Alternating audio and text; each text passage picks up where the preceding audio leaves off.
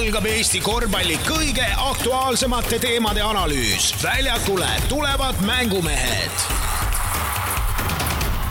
podcasti hoiab suures mängus Unibet tv, kust saad aastas vaadata saja tuhande võistluse tasuta otseülekannet. Unibet, mängumeestelt mängumeestele tere, head kuulajad, tervitame teid, kui kätte hakkab jõudma veebruarikuu lõpp, mängumehed tulevad eetrisse saja viienda korvpallisaate osaga, mängumehed ikka samad, minul nimeks Siim Raudla ning minu kõrval korvpallientusiastid Priit Vene ning Kristo Saage. tere!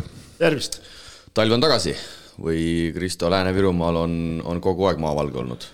no kogu aeg pole olnud, aga eile sai ikkagi naha normaalselt märjaks. jälle käisid suusatamas? ei, ei, käisin ikka, lükkasin kodus lume ära ja siis äh,. käid naaburimeestele ka lükkamas? ei, siis käisin maal, lükkasin lume ära ja sihuke ikka poolteist tundi sain labida. see läheb sul nagu hobikirja või? see läheb mul äh, käskude nimekirja abikaasa poolt, et hobi, hobi ei ole. et lükka mees või? kodus, kodused ülesanded, ütleme siis nii, et aga, aga ei, mõnus, mõnus selles mõttes, et mulle meeldib see, et nüüd tuli natuke külma ka ja, ja loodame, et kohe ei lähe, kohe ei lähe sulaks ja jälle seda kõik kohad seda vett täis ei ole. ja valge ka juba hommikul täitsa kuule, täna ma just äh, siia sõites äh, tabasin ennast mõttel, et äh, ühe, ühe sadama kolleegiga, Muuga sadama kolleegiga ikka helistame hommikuti, kui sõidame siia ja, ja, ja ta täna tegi siin natukene nahka, et ei läinud hommikul nii vara ja siis ma olin seal Loksa ristis ja ütlesin, et kell on kaheksa juba nii valge on, et pole harjunudki. et play-off'id hakkavad tulema? hakkavad tulema ja juba hakkab värin sisse tulema. kuule, aga linna pealt on kosta, et need reisid on sulle ikkagi oma jälje jätnud. eile eile üks mängumees Keila tervisekeskusest tuli mu juurde, ütles, et äh, Saagel on suuremat vormi vaja esiliigas. ma ei tea, ma ise sind sel hooajal esiliigas veel mängimas näinud ei ole. ma rääkisin ammu, et tal peab uue särgi ostma. et äh, mis see oli, kolmapäeval oli see TalTechiga mäng, eks yeah.? oli kolmapäeval, ma sinna kahjuks ei jõudnud, ma pidin muid asju tegema, kuigi oleks väga tahtnud tulla, aga aga on see seis siis tõesti nii hull? no tegelikult on päris hull jah, et selles mõttes, et äh, juba hooaja alguses ma ütlesin Tribule, et, et Maika tõid, et millal vormi tood, aga pole veel siiamaani vormi toonud, aga noh, eks siis töötame edasi. noh. aga ei ole mõtet siis mööda Baltikumi kolada äkki? no ma ju aasta alguses ei käinud kolamas, et, et, et eks see Nike'i selle mudeli vorm oli lihtsalt sihuke, ei sobi minu figuuriga, aga no sa kolmapäeval tuled, et see treeningvorm on päris okei okay,, see on XL, aga neljapäeval ja, jah, kolmapäev, neljapäev, et eh, treeningvorm on mul XL, aga, aga, aga, aga kurat, eh, vorm on L millegipärast, et see nagu ei toimi, jah. oota, aga kui sa juba juttu tõid, neljapäeval siis suur mäng, mängite siis Kadrina Karudega esiliiga mängu Rakvere spordikeskuses ja mängite siis Raekos Hansa viimistlusega ja, ja seal hakkab vist nii mõndagi toimuma no üritasime natukene nagu suuremaks seda ühte mängu ajada, et eelmine aasta ka Kadrina Karud tegid ühe mängu, siis Estikoga mängisid seal ja, ja seekord üritasime nagu rohkem nagu rahvast äh, kaasata ja mõelda mingid äh, oma heade sõprade poolt äh, mingeid auhindu välja ja, ja noh, kõige suurem rõõm on muidugi see, et Eesti koondised, nii Artur Konatšuk, Kristjan Kullamäe kui Maik-Kalev Kotsar nagu tulid kaasa ja andsid oma särgid meile autogrammidega, et need paneme ja, ja siis äh, Rakvere äh, rasketehnika paneb Kiia kuuks ajaks välja, nii et äh, ja meie, meie sõber Terminal paneb veel kütet ka sisse, nii et, et kinkekaarte, nii et päris äge on selles mõttes, et kellel võimalust on, tuleks ja eks ikka eesmärk on lüüa saal täis, kas õnnestub, ei tea, aga tore oleks, kui, kui lööks äh, Pärnu laiali tuhat viissada viiskümmend. ja mäng on tasuta, nagu ma aru saan? tasuta jaa, jaa, sissepääs tasuta, kõik saavad tulla, kellel, kellel huvi on ja tahtmist, siis äh, loosiauhinnad on nagu selles mõttes, mis me oleme välja ajanud, et need on nagu siis üheeurose loosipileti eest, et, äh, et vaatame ja mängu algus kell seitse, neljapäev, see on siis kell... päev enne vabariigi aastapäeva. jaa, kell seitse Rakveres ja, ja, ja no selles mõttes, et täname ka Rae Kossu, kes tuli nagu vastu, et meil muidu see mäng pidi kümnendal olema ja hakkasime seda asja siin detsembris ajama, kuna Baskonia mäng oli ka kümnendal ja ma ise ikka tahtsin väga sinna minna ja ja siis saime nagu kokkuleppele Rae Kossuga ja, ja noh, ütleme Rae Kossu peatreener Risto Puur ütles ka, et, et kuule, kui saab suures saalis mängida, pole probleemi, et teeme ja, ja vaatame, loodame, et tuleb äge üritus ja nagu eile aru sain, siis ka Raest tuleb fännibuss, nii et et ajame, ajame, teeme ägedat asja. no kui palju rahvast siis selline, selline ütleme nii, et soovunelm on, et palju seal, seal võiks olla, et kui kui siin viimasel Tarva telemängul oli seitsekümmend seitse, siis noh, selle vast teete üle no ei, no seda kindlasti, aga, aga no sihuke soovülem on äh, tuhat pluss, aga, aga ma arvan, reaalsus jääb kuskil seitsmesaja juurde okei okay,, no see oleks ka ju tegelikult äh, päris, Eesti rekord esiliigas. tubli tulemus. no seda me üritame, seda me üritame, et äh, anname endast kõik, et, et, et inimestele kohale jõuaks ja no päev võiks olla nagu sobiv selles mõttes, et, et järgmine päev on vaba ja ja saavad tulla nautima, et äh, meie, meiepoolne soovitus on muidugi kõik, tulge peredega ja võtke lapsed kaasa ja ja poole ajal teeme väikese tere laste jooksu ka seal, selles mõttes ei ole võidu peal, aga kõik lapsed, kes väljakul tulevad, saavad väikse nänni tere poolt ka. Aga esiliigas ikkagi rahvast osades saalides käib päris palju, ma siin kuulsin, et äh, Rael oli eelmisel reedel olnud üle, üle kahesaja inimese seal Jüri, Jüri pallihallis, kuidas Priit äh, Paides oli, tulite küll nukralt tagasi, aga Paides ma arvasin, et on rohkem rahvast ja on kuulda olnud, et vahepeal olnud, aga ju siis nende see kaotuste seeria on, on rahvast ära viinud, aga no palju seal oli umbes, sada oli, no pigem ei olnud. pigem ei olnud. no ütleme, minu jaoks oli päris suur üllatus ka TalTech tegelikult, et äh, ma ei tea, seal võib-olla viiskümmend inimest oli või? no mängisite seal kardinate vahel. no see on ka jama muidugi, mahu. seda küll jah, et kardinate vahel ja püsti peab seisma, aga, aga, aga ikkagi noh, kui sa ikkagi ülikooli sats oled ja, ja ikkagi ma ei tea, natukenegi ütleme siis tunnustad oma esiliiga võistkonda, järelikult nende jaoks võib-olla väga tähtis ei ole, et, et, et seal oli nagu ikkagi vähe ja seal kardinate vahel on muidugi jama mängida ka, et see, et muidugi ei saanud kiiruseid üles. ei, mitte kiirused, sein tuli ruttu vastu, ma ei, ma ei julge tooga üles võtta, et äkki lähevad mõtlesin, et väljak nii väike, et sa ei saanud kiirust ei, üles. ei seda ei olnud jah, et aga, aga jah, see oli minu jaoks nagu üllatus, et nagu ikkagi vähe vaata ja aga üldiselt ma ütlen, ma ütlen, esiliigal käib inimesi, Kuremaal on ju ka siin äh, saal täis, vähemalt meie mängul oli ja nagu ma kuulsin, Reineri mängul ei mahtunud isegi inimesed saali selles mõttes, et äh, sinna muidugi meeletult palju ei mahu, nagu ka Kadrinasse, et meil vist on, lagi on vist sada viiskümmend, et äh, seal on mingi samamoodi enam-vähem, eks natuke vähem. jah, et, et, et sinna nagu rohkem mahu, aga, aga no ma olen alati seda rääkinud, et ega, ega see tase pole oluline, see lihtsalt see süda ja kohalikud vennad on nagu, on nagu tähtis ja, ja küll siis tuleb, aga no vaatame, ärme rutta ette, et järgmine saade saame rääkida, kuidas meil see üritus läks.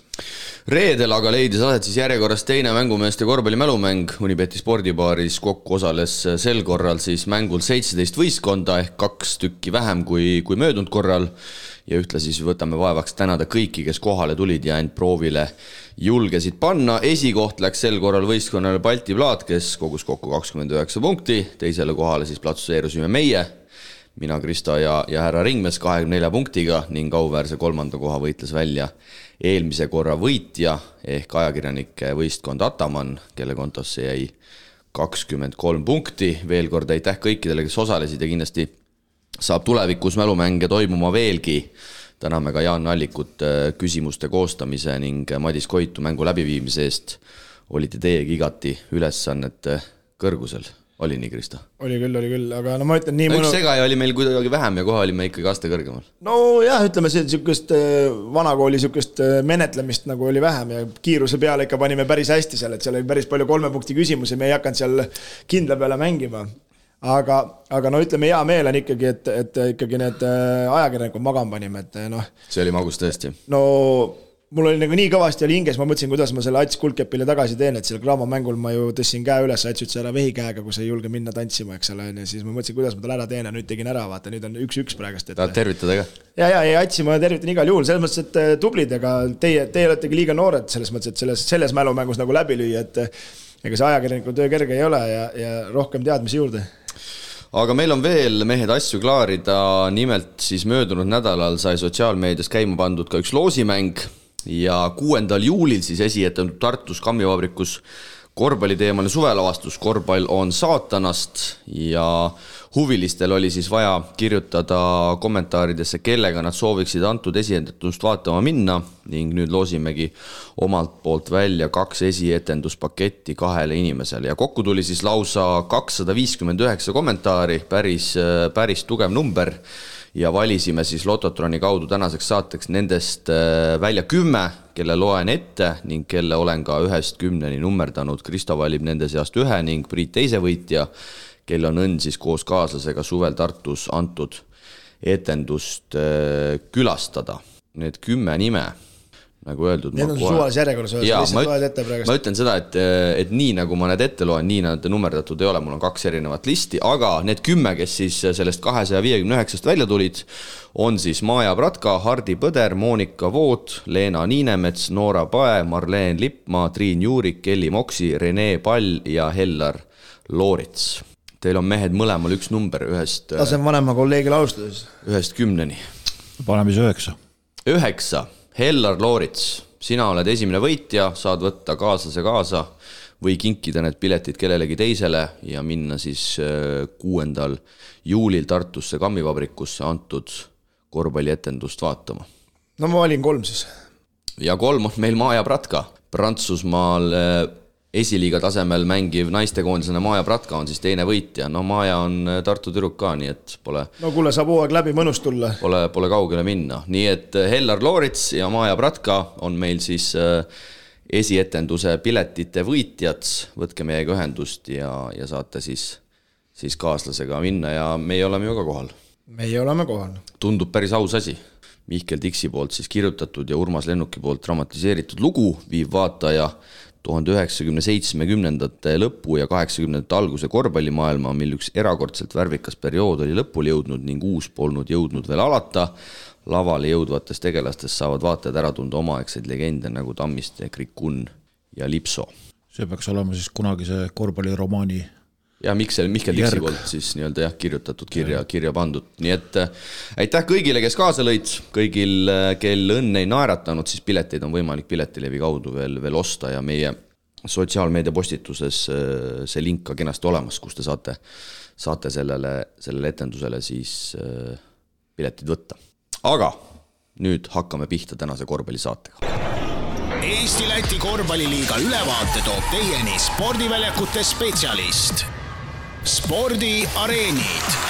tootevaliku ning kasuliku info leiad www.spordiareenid.ee möödunud nädalal mängiti kohalikus liigas kaksteist korvpallikohtumist ning nagu eelmises saates sai räägitud, siis väga palju oli Eesti meeskondade omavahelisi mänge, mis ka turniiritabeli seisukohalt päris olulised olid. Aga enne kui me tuleme asja kallale, siis äh, ma parandan siin ühe oma eelmise saate faktivea, neid ikkagi tihtipeale kipub sisse tulema.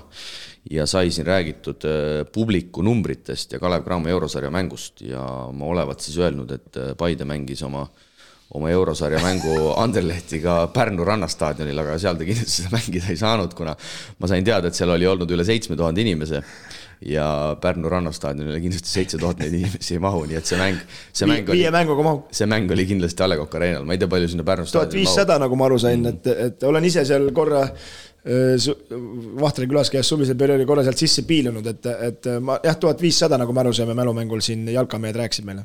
Ja nii, et tõstan käe püsti ja, ja, ja viga sealt tuli ja see mäng oli siis jah, A Le Coq Arena'l Anderlehtiga ja, ja Paide mängib siis või mängis siis kolmandas eurosarjas. selles osas ma sain ka targemaks, et ma vist ütlesin neljandas, aga kolm pidi neid üldse vist kokku olema.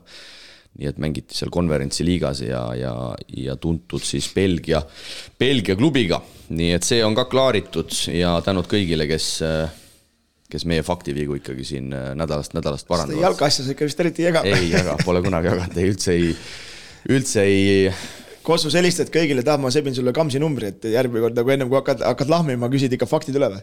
kusjuures ma, ma tegelikult äh, isegi ei saanud aru, et ma selle, selle vea tegin, sest et äh, ma arvan, et protsentuaalselt selle kahe tunni jooksul tuleb nii palju juttu, et vahepeal kaob täielikult, täielikult kontroll ära. aga meil on üks küsimus ka siia rubriigi algusesse kohe ja ja Hans nimega härrasmees on siis, on siis küsimuse teele pannud ja, ja loen selle ette nagu ikka. tere, mängumehed, nagu eelmises saates ütlesite, siis käesolev korvpallinädal pole nii intensiivne, nii et puremiseks üks üldisem küsimus. ikka on kombeks spordialasid võrrelda meil eriti korvpalli jalgpalliga. seda teen ka mina. jalgpalliliit on viimaste aastate jooksul silma paistnud mitmete suurte projektidega, millest osade jaoks on toetust saadud ka valitsuselt. mõned näited Lilleküla staadioni laiendus ja UEFA superkarikas, jalgpallihallide projekt, VAR Premium liigasse, Lilleküla staadionile kehaliste võimete arendamise keskus. tean, et Jalgpalliliidul ongi raha rohkem, aga arutada on ikka tore, kui korvpalliliidul oleks võimalus saada ühekordne rahasüst et seada piirid, siis ütleme, et suurusjärgus kuni mõni miljon eurot, et läbi viia üks suur projekt, siis mis see mängumeeste arvates olema peaks, milline on üks peamis, peamiselt ühekordset investeeringut nõudev seni tegemata asi, et Eesti korvpallielu järgmisele tasemele viia. ikka jõudu, Hans, kes alustab, mina või? anna minna.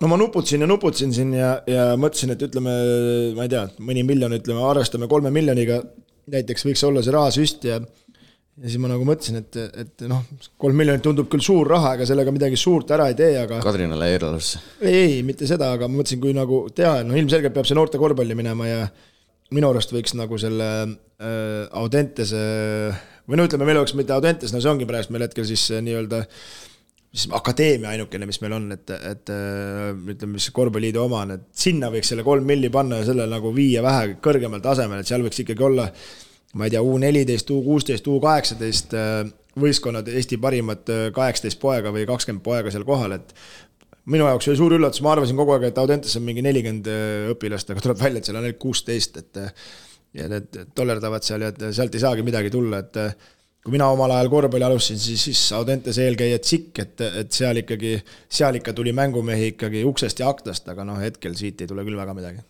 huvitavad mõtted, Priit, mis sul lisada on?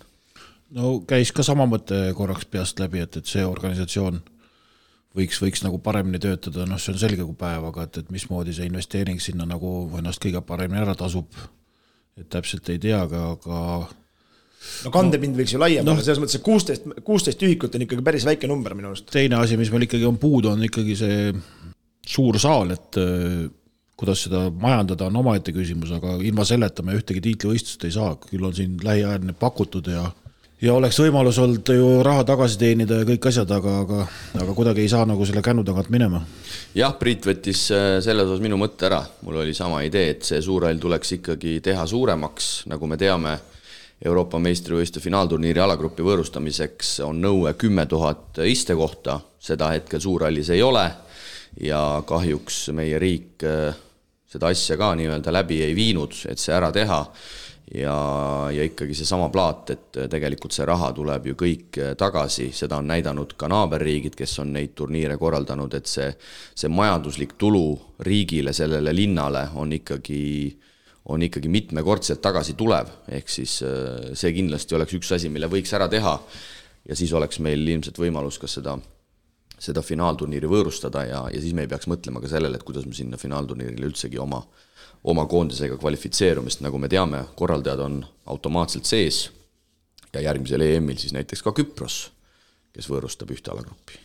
noh jah, see on nagu niisugune nagu, see on muidugi oluline selles mõttes, kui me tahame seda turniiri saada, aga, aga, aga sinna ju selleks on ju neid mehi ka vaja, kes selle saali täis paneb, et võõrad võistkonnad muidugi toovad ka täis selle, aga aga meil on enda poisse ka vaja, hetkel need muidugi on olemas, aga, aga ma ütlen jätkusuutliks, et me saaksime nagu minu silmis nagu selles mõttes nagu stabiilseks uuesti nagu ja see rahvasaali, kui me ikkagi koondise mänge vaatame, tegelikult rahvas tuleb saali. mingi suvaliste noh, mitte suvalistega, akende ajal mingite poolikude koosseisudega võistkonnad tulevad ja meil on ikka kolm tuhat inimest saalis, et see on päris okei okay number tegelikult. ja see on okei okay number, aga, aga ma arvan, et see saali teema on võib-olla veidi laiem ka, sest et noh, ikka meeldib ju naabritega võrrelda. Riia Arena kuskil, ma ei tea, kümme tuhat vist või? No circa sinna. no midagi no, sihukest, no me käisime seal jah. no ja seal, kui need kardinad üles tõsta, kümme peab ta vähemalt kaksteist no,. Leedus on su-, äh, suuri saale ilmselgelt äh, mitu, eks, noh, Soomest ka ärme räägi, seal on hoki populaarne, seal on ka väga suured saalid, et noh, me oleme ainus oma, ma ei tea no., sinna seitse tuhat vist sinna suurralli mingite lisikohtadega vist äh, pressib sisse, aga ja. aga ikkagi vähe selles suhtes, kui me räägime suurtest kontsertidest ka, siis praegusel hetkel ongi meil see, ma ei tea, lauluväljak seal ainult, et et kui me tahame ikkagi mingeid suuri artiste siia tuua, tahame teha siseruumides, noh, tegelikult see suurhall jääb ju ka ikkagi, ikkagi väikseks. no ja, ja ei, ma olen nõus sellega, ma tegelikult, kui nagu raha oleks ja, ja, ja, ja oleks meil siin ütleme, võistkond, ütleme ja, ja mehed ja siis no linnahalli asemel tuleks teha niisugune saal, nagu on Kaunase Arena ja, ja, ja paremat kohta olla ei saa, nagu kui Salgrise areenal ikkagi kõnnid kesklinna või vanalinna siis nii-öelda ma ei tea, viissada meetrit, siis meil oleks see ka nagu super koht, ma arvan, seal need kontserdid ja asjad kõik toimiks ka, aga, aga no sinna, ma ei tea, kas seda teha saab, aga selleks on vaja võistkonda ka, kes selle üle, üle, üles, üleval nagu selles mõttes hoiab. aga sinu mõttele ma nüüd hakkan op-, oponeerima kohe. Äh, mulle muidugi väga meeldib, et sa mõtled noorte korvpallile mm. -hmm. aga, aga mis seal salata, juba praegusel hetkel, sa ütlesid kuusteist kohta on Audenteses, juba praegu see see mängijate taseme kõikumine on ääretult suur, kui me võtame seal võib-olla põhiviisiku ja tagumise otsa ja nüüd, kui sa tahad sinna sinna veel Kristo neid kohti juurde tekitada ja neid mängijaid juurde ma tuua. mõtlen vanused, lihtsalt juba neljateistkümnest hakkas see kuidagi toimima aa, sa ei mõelnud nagu, et ma ei mõelnud, et, ma ei mõelnud, ma ei mõelnud, et U kaheksateist Okei, okei. juba oleks Ja, ja. äh, nii palju inimesi, ma mõtlen, et U neliteist oleks äh, kakskümmend poissi, kuusteist, kakskümmend poissi, U kuusteist, U kaheksateist ja nagu treenerid töötavad kõik nagu ühise asja nimel ja läheb nagu step by step üles aga. ühesõnaga, sa siis juba neljateistaastaselt tahad poisid äh, võtta kuskile no aga Itaaliasse lähevad ju, aga mis nad sinna suvalisse Itaaliasse lähevad, kui me ja paneme ega, siin, ega vanasti tuldi ju ka ikkagi juba päris varakult siia tsikki õppima. no oligi selles mõttes, aga mis, et ühesõnaga lööd kõik vanused täis. ei, ma olen neliteist, mitte varem, selles mõttes, neliteist, kuusteist, kaheksateist, aga praegu kuusteist on küll meil olemas, aga need ju tegelikult ei saa ju üldse ju püüneligi, noh, kui me vaatame esiliigatki. Nad öö, ootavad seal ja, aga no ma mõtlen, Erkma saadab neid ju idee Itaaliasse. kuusteist koondis võiks teist liigat rahulikult meeste vahel mängida, muidu vaata siin ükskord lugesite ette neid numbreid, kes koondises olid ja kellel pole üldse liigade tasemel kogemustki, noh siis nad lähevadki Euroopasse, nad on täiesti, nad ei tea, selles mis mõttes, asi on et. kui me, kui me võtame kasvõi näiteks minu silmis nagu Eestis noorte korvpalli, siis enamus põhimängijad on kas Tartus või Tallinnas. Mõni üksik siin kuskil äh, Rakveresse või no ütleme, treeneri juures seal U kuusteist on kokku klopsitud üle Eesti selles mõttes, et on see karikavõitja, eks. aga, aga kui siin on korralik tsentrum, et, et Tallinna mängijadki mängib, käiks siin trennis, nad ei pea siin elama ju aga lihtsalt nad käiks trennis, koolis, mida iganes on ju, oleks nagu ühine süsteem, et siis see juba tõstaks seda taset minu arust, aga no ma ei tea. praegu, praegu minu teada vist Audentesesse saab minna, kas siis isegi juba äkki kaheksandas klassis, üheksandas kindlasti, aga, aga minu meelest isegi kaheksas on erand minu arust. ja aga, aga vist osad, osad on läinud siin kaheksaselt ka minu meelest, kaheksandas klassis ma see tean on, siis viieteistaastane või? jah, osad tüdrukud vist, ma ei tea, kas poiste poolel ka sama on, sest et noh, poiste poolel ma arvan, et kui kaheksanda klassi poiss kohtub kaheteistkümnenda klassi poisiga treeningul, siis äh, seal võivad päris korralikud tükid taga No, olla. ei, aga see ongi, sellepärast peabki üks vanus väiksem ei, ma saan aru, ma lihtsalt tõin selle näite see ei ole nüüd nii absoluutne tõde ja ega me ei pea siin nüüd nii nüansse tegema, aga see ei pea üldse Audentes olema. üld üldidee, ütleme, on selles mõttes nagu õige, et kuskilt peab seda järelkasvu nagu ka tõstma, aga aga no mis täna kõige suurem häda on see, et okei okay,, isegi sinna võetakse mingeid mehi ja materjale ja tüdrukuid ja poisse, aga kus nad võistlevad? no jaa, see ongi, ühtegi rahvusvahelist turniiri, isegi Eiblit ei suuda jah, poistel on see, tüdrukud mängivad Eiblit, nüüd see nädalavahetus ka Marko Varkoneni käe all nad seal mängisid ja, ja vist said isegi superfinaali välja, aga poiste osas on see küll ikkagi päris karm, et et ma tean isegi mõnesid treenereid, kes käisid seal nüüd uue konkursi, konkursi raames käisid nii-öelda vestlusel korvpalliliiduga. Ja, ja osade treenerite puhul oligi, nende nõudmine oli see, et, et kui nad sinna peaksid pääsema, siis nad kindlasti tahavad mängida mingit eh, rahvusvahelist sarja, sest et äh, ma ei tea, eelmine aasta äkki käidi mingil Hispaania turniiril kuskil No mingi ühekordne sutsakas, eks, aga mm, ma võin eksida, aga minu meelest see aasta Audentes mängib jälle taas Saku esiliigat.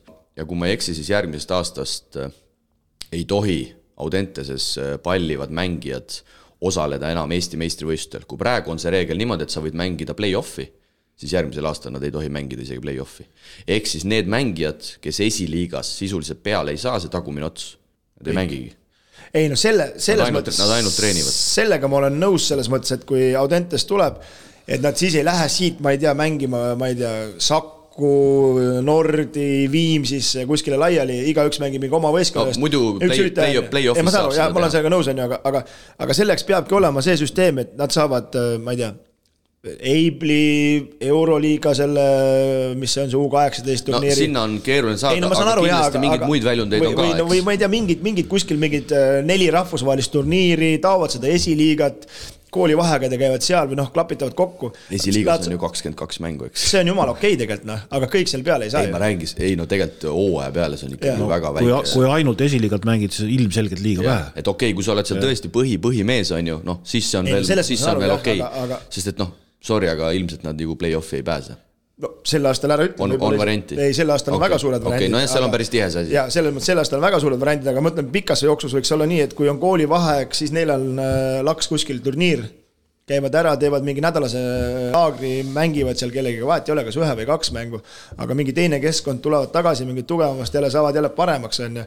aga noh, ma räägingi, et see kui sa tuled kuueteistaastaselt Audentesse esimesed kaks, kuusteist, seitseteist, vaatad, kuidas teised kossu teevad, kaheksateist pead hakkama pead tõstma, noh, ei tõsta, tšau, kõik ei taha rohkem mängida. jah, mingi hetk võib-olla saame Raido Roosi ka siia saatesse ja, ja saame, saame küsida, et, et mis värk selles osas selle Audentesega on, et miks neid rahvusvahelisi asju ikkagi nii keeruline on, on saada, noh, seal on ilmselgelt mingi, mingi põhjus, ma ei tea, kas see on rahaline või, või, või mis iganes, et ei ole ikkagi seda, seda väljendit. Ja, ja nagu mainisin, need poisid, kes äh, esiliigas peale ei saa, no nende jaoks see see hooaeg ongi sisuliselt ju ainult trenni tähe all ja, ja treenida tuleb, see on ilmselgelt oluline, aga noh, me ei saa alatähtsustada ka nii-öelda mängimise rolli, see on ikkagi olulisem kui treenimine, ma ütleks selles no, suhtes, see on nagu, see on nagu mängija arengu seisukohalt ikkagi, ikkagi number üks asi. No,.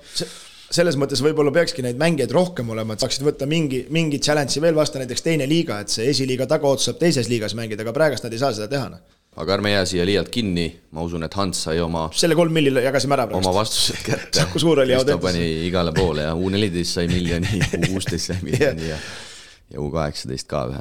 eelmise nädala mängud ja alustati siis äh, korvpalliga juba teisipäeval. no Keila käis Riias, võttis Prometeilt paki ära kuuskümmend kaheksa, sada seitse, aga mängiti siis üsna tasavägine kohtumine Tartus, kui Pärnu jäi, jäi nädala esimeses mängus kodumeeskonna alla kuuskümmend kaheksa seitsekümmend üheksa, Tartu sai jälle mõnusalt rahvassaali, ligi kuussada pealtvaatajat, alla viiesaja, see number pole vist väga-väga ammu kukkunud. Pärnu meeskond teeb küll vaid seitse pallikaotust, võtab seitseteist ründelauda, aga Pärnul siin etteruttavalt võib öelda, et rünnakuga ikkagi suuri probleeme, kui teisipäeval visatakse Tartu vastu kuuskümmend kaheksa punkti, siis eile Viimsis piirdutakse seitsmekümnega. Ja noh, niimoodi on raske neid mänge võita. no viiskümmend protsenti jah, teisipäeval kolmkümmend viis siis, ma ei tea, palju ta eile oli. aga ilmselt mitte ülemäära parem. siin on väikesed, eh, tundub ebakõlad siin eh, ütleme, treenerite ja võistkonna vahel, et kui siin eh, toodi Pasera tagasi siia, noh, siia ühesõnaga Pärnu võistkonda, siis kõik oli nagu äge ja tore ja aga nüüd on ikkagi täiesti hetkel selle mehe rütm on täiesti ära läinud, enam nii palju läbi selle mehe palli käia. Vaatan kiirelt Tartu vastu mängis seitseteist minutit ja eile siis Viimsi vastu oli kaheksa minutit, et et siin hetkel sealt nagu ei tule väga punkte ja, ja üldse noh, see visketabamus ka, et ju siis see no Tartu vastu ongi raske, ütleme nii, et minu, minu silmis nagu Pärnul Tartu vastu nagunii varianti pole, aga et nad eile selle Viimsi, Viimsile nii kindlalt kaotasid, mängu küll ei näinud, aga seisu järgi ka, et kogu aeg ikkagi Viimsi juhtis seda mängu, et siin ei ole midagi, et, et noh, see oli natuke üllatav, sest Viimsil on praegust minu arust madal seis. jah, ise kommenteerisin kolmapäeval TalTech Viimsi mängu ja ja nagu siin Valdo Lips ju ütles ülemöödunud nädalal, et äh, meeskond ei ole praegu väga heas seisus ei füüsiliselt ega, ega ka mänguliselt ja, ja Viims ikkagi suudab selle, selle mängu eile Pärnu vastu koduväljakul kaheksakümmend, seitsekümmend ära võtta ehk siis see ilmselt näitab, et ega Pärnul ka seal midagi väga hästi ei ole ja no tabeli mõttes Pärnul ikkagi kaks, kaks väga valusat kaotust, ma natukene tegin siin äh, arvutustööd ka, noh muidugi kunagi ei tea, kuidas need mängud lõplikult lähevad, aga aga kui, kui kõik, kõik peaks minema ikkagi nii, nagu hetkel tabel näitab ja nagu sel hooajal läinud on, siis, äh, siis hetkeseisuga tundub, et Pärnu jääb sealt esikaheksast ikkagi välja. see oli juba kuu aega tagasi teada, mis sa no, nagu lootsid veel midagi? rahu, rahu, Kristo. edasi jääb ikkagi sinna play-off'i joone alla ja, ja ilmselt siis Rapla, Viimsi ja Ogre jagavad need kolm äh, play-off'i viimast kohta. ja just ma ütleks, et see Rapla-Viimsi äh, omavaheline jagelus saab olema seal äh, kaaluka osalusega, sest kes jääb kõrgemale, see on ju kolmas ja see, ütleme nii, et teoorias, kui veerandfinaalist peaks edasi saama, väldib ikkagi poolikus Petse Kalev Cramot, ehk siis ma usun, et Rapla-Viimsi mõlemad ihkavad väga seda äh, seda kolmandat kohta just siis Estikate mõistes ja tahavad jääda sinna Ventspitsi selja taha ja sellega ju tegelikult välditakse ilmselt ka Eesti-Läti liiga veerandfinaalseerias Kalev Cramot ja ja no mulle ikkagi tundub, et VEF hetkeseisuga peaks olema natukene sobivam vastane nojah, ja, ja nagu ma, ma veel siin vaatan korraks siin seda Pärnu ja, ja Viimsi mängu statistikat, no Pärnu viskab kahekümne ühes kaks kolme punkti viskeid. Viimsi särab ka muidugi viieteistkümnes kaks, aga, aga no Pärnu kaitse nagu tundub korvi alt üldse ei toiminud, et neljakümne seitsmest eh, kolmkümmend ja Malik, Malik Toppin ikkagi täielikult korvi alt ikkagi lammutab ära viieteistkümnest kümme ja noh, seal Pärnul hetkel nagu midagi vastu panna pole, et ei tea, kas McCarthy siis sai vabadel päevadel vigastada, et kaheksa minutit sai mängida ainult. ja see mees pani minu meelest Tartu äkki neli minutit, nii et äh, nii et kahe Et ost tundub kahe, kahe võõrleegionäri minet-, minutid on ikkagi, ikkagi väga marginaalseteks jäänud ja, ja Pärnu võtab siis taas kõvasti ründelaua palja, no kui need viskeprotsendid mängust mängu nii kehvad on, siis neid ründelaudu muidugi saab võtta ja me teame, et Mihkel Kirves ja Ivo Van Damm on ju Mihklit ka selle, selle ameti peale ja ja teise võimaluse punkte tuleb sealt kakskümmend neli, aga nagu sa annan mängu kohta kümme resultatiivset söötu, siis äh, no Kirves võitles kõvasti, kaheksa ründelaua palli selles mõttes. no ma räägingi, et see on tema töö, et kui need viskad mööda lähevad, siis Mihkel neid äh, hulganisti võtabki, aga aga kommenteerisime ju Priiduga seda Valmiera mängu ka telemängu Pärnus ja noh, seal see seis oli tegelikult enam-vähem täpselt, täpselt samasugune. praktiliselt ühte auku, jah. et visati nii kaua, kui lihtsalt sisse saadi, kuna see Valmiera oli ikkagi niivõrd õnnetu.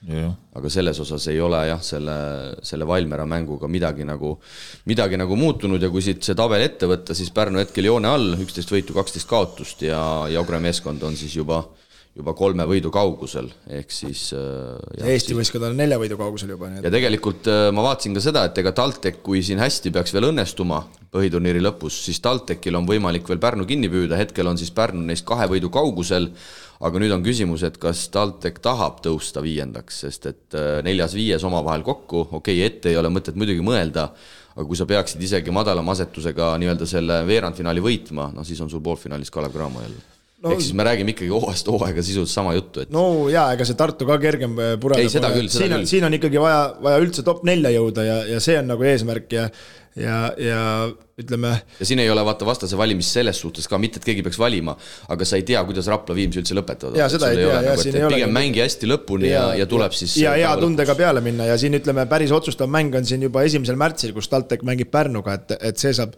kui sealt peaks TalTech võidu võtma koduväljakul Pärnu vastu, et siis läheb veel väga põnevaks, et kui me siin äh, ikkagi seda graafikut vaatame, siis äh, no TalTechil on siin ikkagi väga hea seis praegust, arvestades viimaseid mänge. okei okay,, Raplale kaotasid, aga nüüd järele jäänud mängud on siin üks, kaks, kolm, neli, viis, kuus, seitse mängu ja ja mängivad kõigepealt Valmeraga ülehomme, ei homme, teisipäeval, siis on Keila, siis on Pärnu, VEF, okei okay,, see on raskem, Tallinna Kalev, Cramo ja Tarvas, et siit ikkagi võidu, võidulisa on päris palju loota.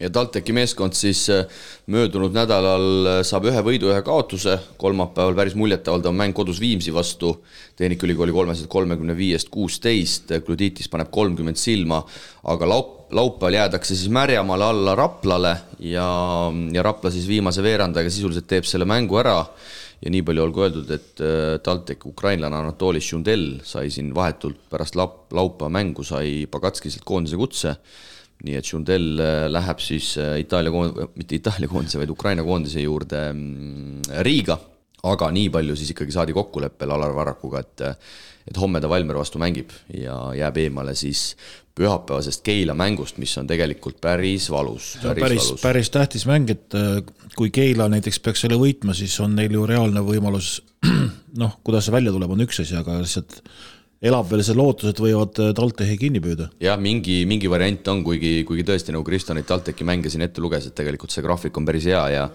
ja Keila peab jah alustama sellest esialgu, et nad peavad äh, Tehnikaülikooli kindlasti aga noh, TalTech kõigepealt peab jälle selle Valmeriga maha lööma, et ega see Valmer on ka selline täna on, homme ei ole. just, aga vaatasin tabelis, et Tallinna Kaleviga mõlemal neli võitu, et nagu pole märkamatult, on nad võite juurde saanud, eks ju, siit vahepeal. ja, ja, ja Keil on jäänud ainult, ainult neli mängu veel lõpuni ja neil on TalTech, Tartu, mõlemad kodus ja siis võõral väljakul Cramo ja Valmer, nii et ega nende, nende graafik on äh, päris, päris, päris raske, et kui TalTechil oli siin seitse mängu, siis neil on ainult neli veel jäänud.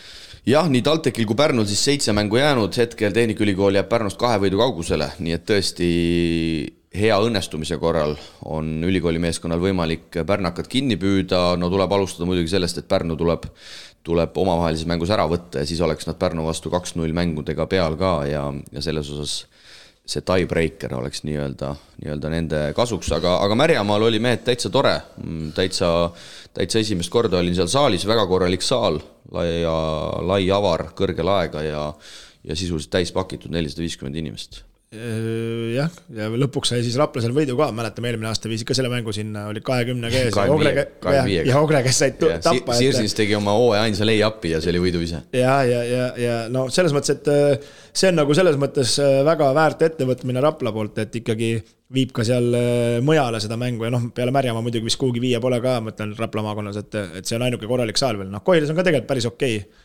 aga noh, see enam, enam nii hea ei ole. Koilas ei ole vaata tribüüni, seal on see väga-väga, ma ei tea, kolmerealine tribüün vist väike on jah, et aga see on, see on, see on niisugune mõnus ettevõtmine ja, ja kogukonnale ka siis natukene ka mujal seda kossu näidata ja aga no selle tabeli juurde veel tahtsin tagasi tulla, et no noh, meil me võime siin igasugu asju õunte pealt ennustada, aga päris keeruline, kui nii ebavõrdselt on mängitud, et Raplal on kakskümmend seitse mängu.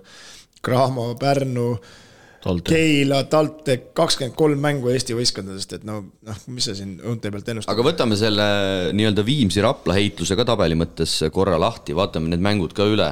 ja, ja siin ma kerge eelise annaks ikkagi praegu Raplale, aga nagu ma ütlesin alustuseks, et siin ju ei tea kuidagi, kuidas need mängud lõpevad, aga aga Raplal selgelt see graafik on, on veidi parem, Viimsil on jäänud siis mängud kodus Prometee, kodus Ventspilsi, kodus VEF-i ja võõrsil Tartuga no sealt ikkagi üldse mõni kätte saada on päris raske, muidugi nende kasuks räägib see, et Ventspilsiga nad mängivad teisel päeval, ehk siis Ventspils tuleb taas, äh, mängib kaks mängu järjest, esimesel päeval Cramoga, aga seal võib ka see moment olla, et Ventspils ikkagi selgelt säästab ennast just selleks, äh, selleks teiseks mänguks. Ja Raplal siis omakorda kolm mängu, nemad mängivad võõrsil Cramoga, kodus Valmieraga ja võõrsil Läti ülikooliga, no siit võiks nagu öelda, et Raplal ikkagi kaks tükki võiks nagu soolas olla, noh muidugi Läti ülikooliga Riias ei ole kunagi kerge, aga kui Rapla mängib nii, nagu ta viimasel ajal on mänginud, siis ikkagi on see täiesti täiesti tehtav asi. ja, ja siin ärme unusta veel seda, seda nüanssi, et ikkagi nüüd järgmise kümne päeva jooksul peaks siin hakkama võib-olla mõndadel võistkondadel mingeid uudiseid tulema, et kas, kes tuleb ja veel lisaks, et see, see tähtaeg hakkab ka meil kukkuma ju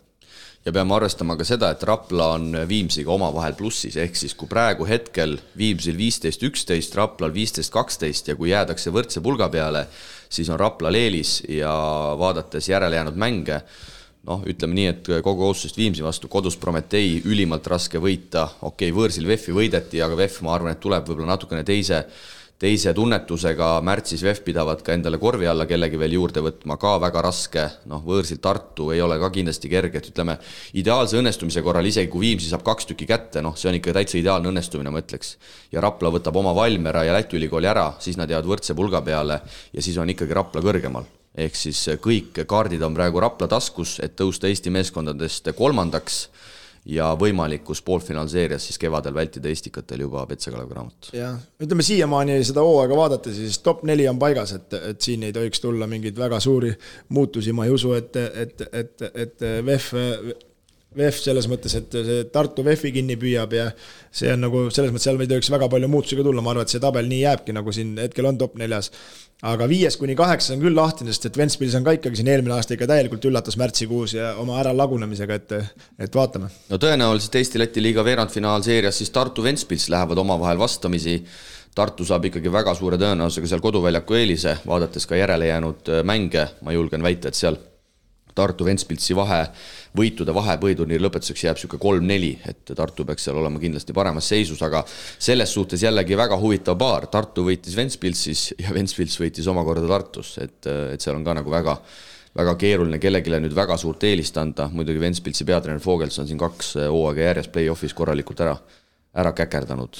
ja, ja no mulle tundub, et Tartu uus täiendus Gordon on ka ikkagi täitsa, täitsa kossumees pani siin ju Prometeile ka kaotusmängus kakskümmend viis silma, kaheksa lauda, viis resultatiivset söötu, et toimetab küll, et äh, Tartu mängis tegelikult Prometeiga päris hästi, kolm veerandajaga seal ikkagi pusis päris mõnusalt, aga. seitsmega isegi juhtisid ühel hetkel seda mängu. ja, ja, ja, ja alustasid väga tuliselt, ma vaatasin seda esimese poole ära ja aga, aga, aga ütleme siis ikkagi Prometei puhul äh, sellel äh, Eesti-Läti liiga puhul on ikkagi see, et kui kui vaja on, siis viimane veerandaja suudavad seda käiku niimoodi keerata, et ikkagi käesti kindlalt võidavad ära kakskümmend ründelauda siis ukrainlastele. aga jällegi, Tartut kiitma, seitsesada kolmkümmend kuus inimest siis statistika järgi on Tartu saalis kohas, no muidugi Tartul selles suhtes on, on lihtsam neid inimesi saali ka veidi saada, kui näiteks Tallinna võistkondadel, et noh, neid konkureerivaid spordiüritusi nii palju seal ei ole ja ja linn on ikkagi piisavalt, äh, piisavalt suur, aga ma ütleks, et Eesti klubikorvpalli mõistes need numbrid on ikkagi vaatamata kõigele sellele no, väga korralikud. ja ei, ma ütlengi, et väga korralikud ikkagi, et ja ma näen ju igapäevaselt sotsiaalmeedias ka, kuidas Tartu tegelikult näeb vaeva ja teeb neid mängu eelvaateid seal, seal härra Narits äh, annab oma oma arvamusi eelseisvate mängude osas, et see kõik ikkagi tõstab natukene seda. ja loomulikult sa pead elevust. möllama ja, ja no hea meel on see, et aastast aastasse ikkagi see number ka mõnusalt nagu tõuseb ka põhiturniiril, et eelmine aasta oli see kuskil viiesaja juures, nüüd on isegi, ma arvan, tõusnud ja ja iga inimene loeb ja, ja, ja edu ja jõudu selles mõttes. aga Prometee meeskonnast rääkides, hetkel nad siis Eesti-Läti liiga kindlad liidrid, aga siin kuluaaridest ikkagi järjest enam äh, kostub, et järgmine hooaeg me Prometeid Eesti-Läti liigas enam ei näe, no ma arvan, et see kellelegi mingi eriline üllatus ei ole, ega see ilmselt, ilmselt ka ukrainlased ise lõpuks saavad aru, et et neid selliseid korralikke mänge versus korralik treening ikkagi väga palju siin liigas ei ole no see on jällegi minu arust nagu kahe otsaga asi, ma arvan, et Eurokapi edu on praegust just Eesti-Läti liiga pealt, et neil on kogu aeg see mängusoe käes ja, ja, ja parem on ka sihukesel tasemel no mängijad kindlasti tahaksid, ma arvan, ei, ma mõtlen mängida selles mõttes, et ei ole ju tegelikult Riiast nii pikad sõidud neil, et see, see nagu neil nii häda ei ole, et et kui nad ainult Eurokapi peale jäävad, no vaatame, neil on ju, ma arvan, plaanid suured, nad tahavad isegi Euroliigat siin hammustada, kui võimalus on, aga, aga no vaatame nojah, võib-olla seal on ka rahalised kaalutlused, ega me ju tausta ei tea, vaata, et ikkagi need kõik need, eelarve on küll suur, on ju, aga kõik lisasaalid, lisamajutused, mis nad siin möllavad ja toimetavad, et ega see, ma arvan, lõpuks kokku panduna on ikkagi päris jõhker no., päris jõhker kulu no,. see näitab selles mõttes seda klubi professionaalsust, kui ma õieti aru sain, siis nad tulid Tartusse samal päeval. aga nad saabusid hommikul hotelli lihtsalt maksid hotelli, et mehed saaks magada enne mängu ja pärast tõmbasid Riiga tagasi, et meie klubidel sihukeseid võimalusi pole aga eile siis lõpetasime nädala Keilas, tänati härraseid Susloveid, kes tõmbasid siis vilekarjäärile ametlikult joone alla ja Keila siis lisaajaga mängus võidab lõpuks sada kolmsada. oli alles korvpalliõhtu. rünnak ületas kaitse. no nagu Islandi liiga. No põhimõtteliselt jah, et ega kaitses väga kooskõlastatud tegevust nagu ei märganud kummaltki poolt, aga rahva jaoks oli tore ja vahepeal ikka inimesed olid püsti ja ja kohalikud võitsid, nii et, et kõik tipp-topp. Radunitš kolmkümmend neli punkti, üksteist lauapalli ja ja hooaja teine efektiivsusnäitaja siis paremuselt äh, tuleb pikalt, äh, pikalt Horvaadi mehelt, et, äh, et muljetavaldav individuaalne sooritus, pole midagi öelda. Pole midagi öelda ja eile oli väga motiveeritud ka ja Kalevi Kadileuskas tehti kohe hakkliha, nii et kohe alustas ikka väga teravalt ja ja kui ikkagi Keila koduväljakul ükskõik, kes sinna mängima lähevad, ega see ei, ei tule lihtne, et, et kui enam-vähem teised on vähegi natukene kas või nii hästi, nagu eile ukrainlased esimesel poolel mängisid, siis äh, on seda tulejõudu ka ja korvi all on ikkagi väga domineeriv no viske domineeriv kohad. mees ikkagi, ütleme rünnakul vähemalt olemas.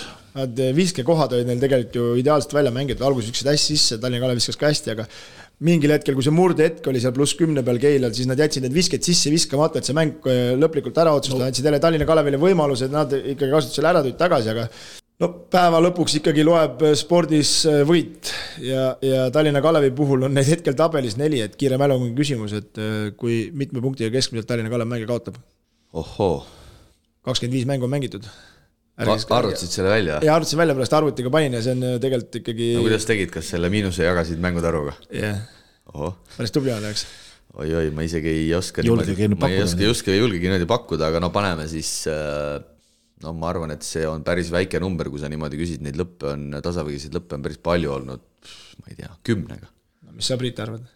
no ma arvan siis viis kuus koma kolmkümmend kaks, noh, kui sul on tabelis neli võitu ja sa kaotad keskmiselt kuue punktiga, et, et et siin on mõned sahmakad ka veel sisse tulnud, et siin ikkagi noh, neid neli, neljapunktilisi, kolmepunktilisi võite-kaotusi on ikka nagu liiga-liiga palju nagu, et, et, et neil noh, seda ressurssi on nagu kogu alguses me tegelikult ju pakkusime neil päris kõrget kohta siin, et võiks nagu teha, aga, aga millegipärast kuskil kännu taga see on kinni minu hinnangul, minu hinnangul siin neid mänge ikka järjest vaadates et.... kuidas, kuidas nende, nende nii-öelda väikeste kaotuste puhul tavaliselt ka vist öeldakse? treeneri kaotus, no see on ju selge. seda, seda tahtsid ka öelda, eks? ei tahtnud panid, öelda seda. panid pika-pika monoloogi ette. ei, ei, mitte treeneri kaotus, üks treeneri punt teeb ka oma neid asju ägedalt äh, ja üritab teha siin nagu parimat, aga, aga, aga kuidagi nendel nagu see visioon äh, võidu vormistamiseks võib-olla nende meeste valikul nagu ei ole nagu minu arust õnnestunud, et sa vihjad nagu, et et su võistkonnakaaslased Imo Eifussi poolt ei tule nagu Raunole piisavalt abi? seda ma ei tea, kuidas nad selle töö jaganud on, aga minu arust nagu, mida nad nagu teevad nagu äh, mängust mängu ja nende konspektsioon oli nagu vanad ja noored, äh, ütleme siis ära liita, aga noorte pealt kahjuks ei ole seda, seda nagu särtsu nii palju tulnud, et ikkagi, ikkagi seal on see, see, see nagu hoiab seda liiga palju, seda langustrendi. jah, eile ikkagi väga palju see mäng jäi taas Veidemanni ja, ja Kanguri peale, et, et tõesti, kui üks üks neljakümneaastane küll väga heas vormis mees peab äh, seda Kalevi meeskonda tassima, siis äh, siis on mõttekohta küll. ei no võtame selle kanguri ära, siis, siis me räägiksime võib-olla kuueteistkümnest siin keskmisest kaotusest, et ikkagi tema juba see platsil olemine ja noh, tal kõik mängud ka pole nüüd sajaprotsendiliselt õnnestunud, aga aga need mängud, kus tema õnnestub, siis nad on nagu mängus ja ja nagu ma eile ütlesin ka, et, et Kadi Lauskas ju meie silme eest tuli ju sinna pingile ja pobises seal leedu keeles, kolleeg ei jõudnud leedukas, ei jõudnud ära küll tõlkida, aga, aga päbises seal ja ja siis ma ütlesin ka, et no paha tuju tuleb peale küll, kui mingid Keilad tondid sind nagu loputavad, on ju, leeduka mõistes nagu on ju. ma ei mõelnud selles mõttes nagu pahasti nagu Keila meeste kohta, aga, aga no mõte jääb samaks, on ju, ja. ja kui sa tuled kuskilt Leedust ja oled kuradi kaks üksteist ja siis mingi Radunits ja mingid Keila tondid sind loputavad, siis sa ikka lähed vihaseks küll. Aga eile koju sõites sealt Keilast eh, tegelikult jäin täitsa mõttesse, et eh, et sellist domineerimist, nagu Radunits eile tegi, okei okay,, ta seal põrkas kanguri seina vastu ka, eks, aga, aga no lõpuks ikkagi see, ma pean just silmas selle Kadiljauskas vastu, et äh, sellist domineerimist selles mõttes, et see Kadiljauskas oli näost täiesti valge sisuliselt seal lisaajal, kui ta korra mängu pandi.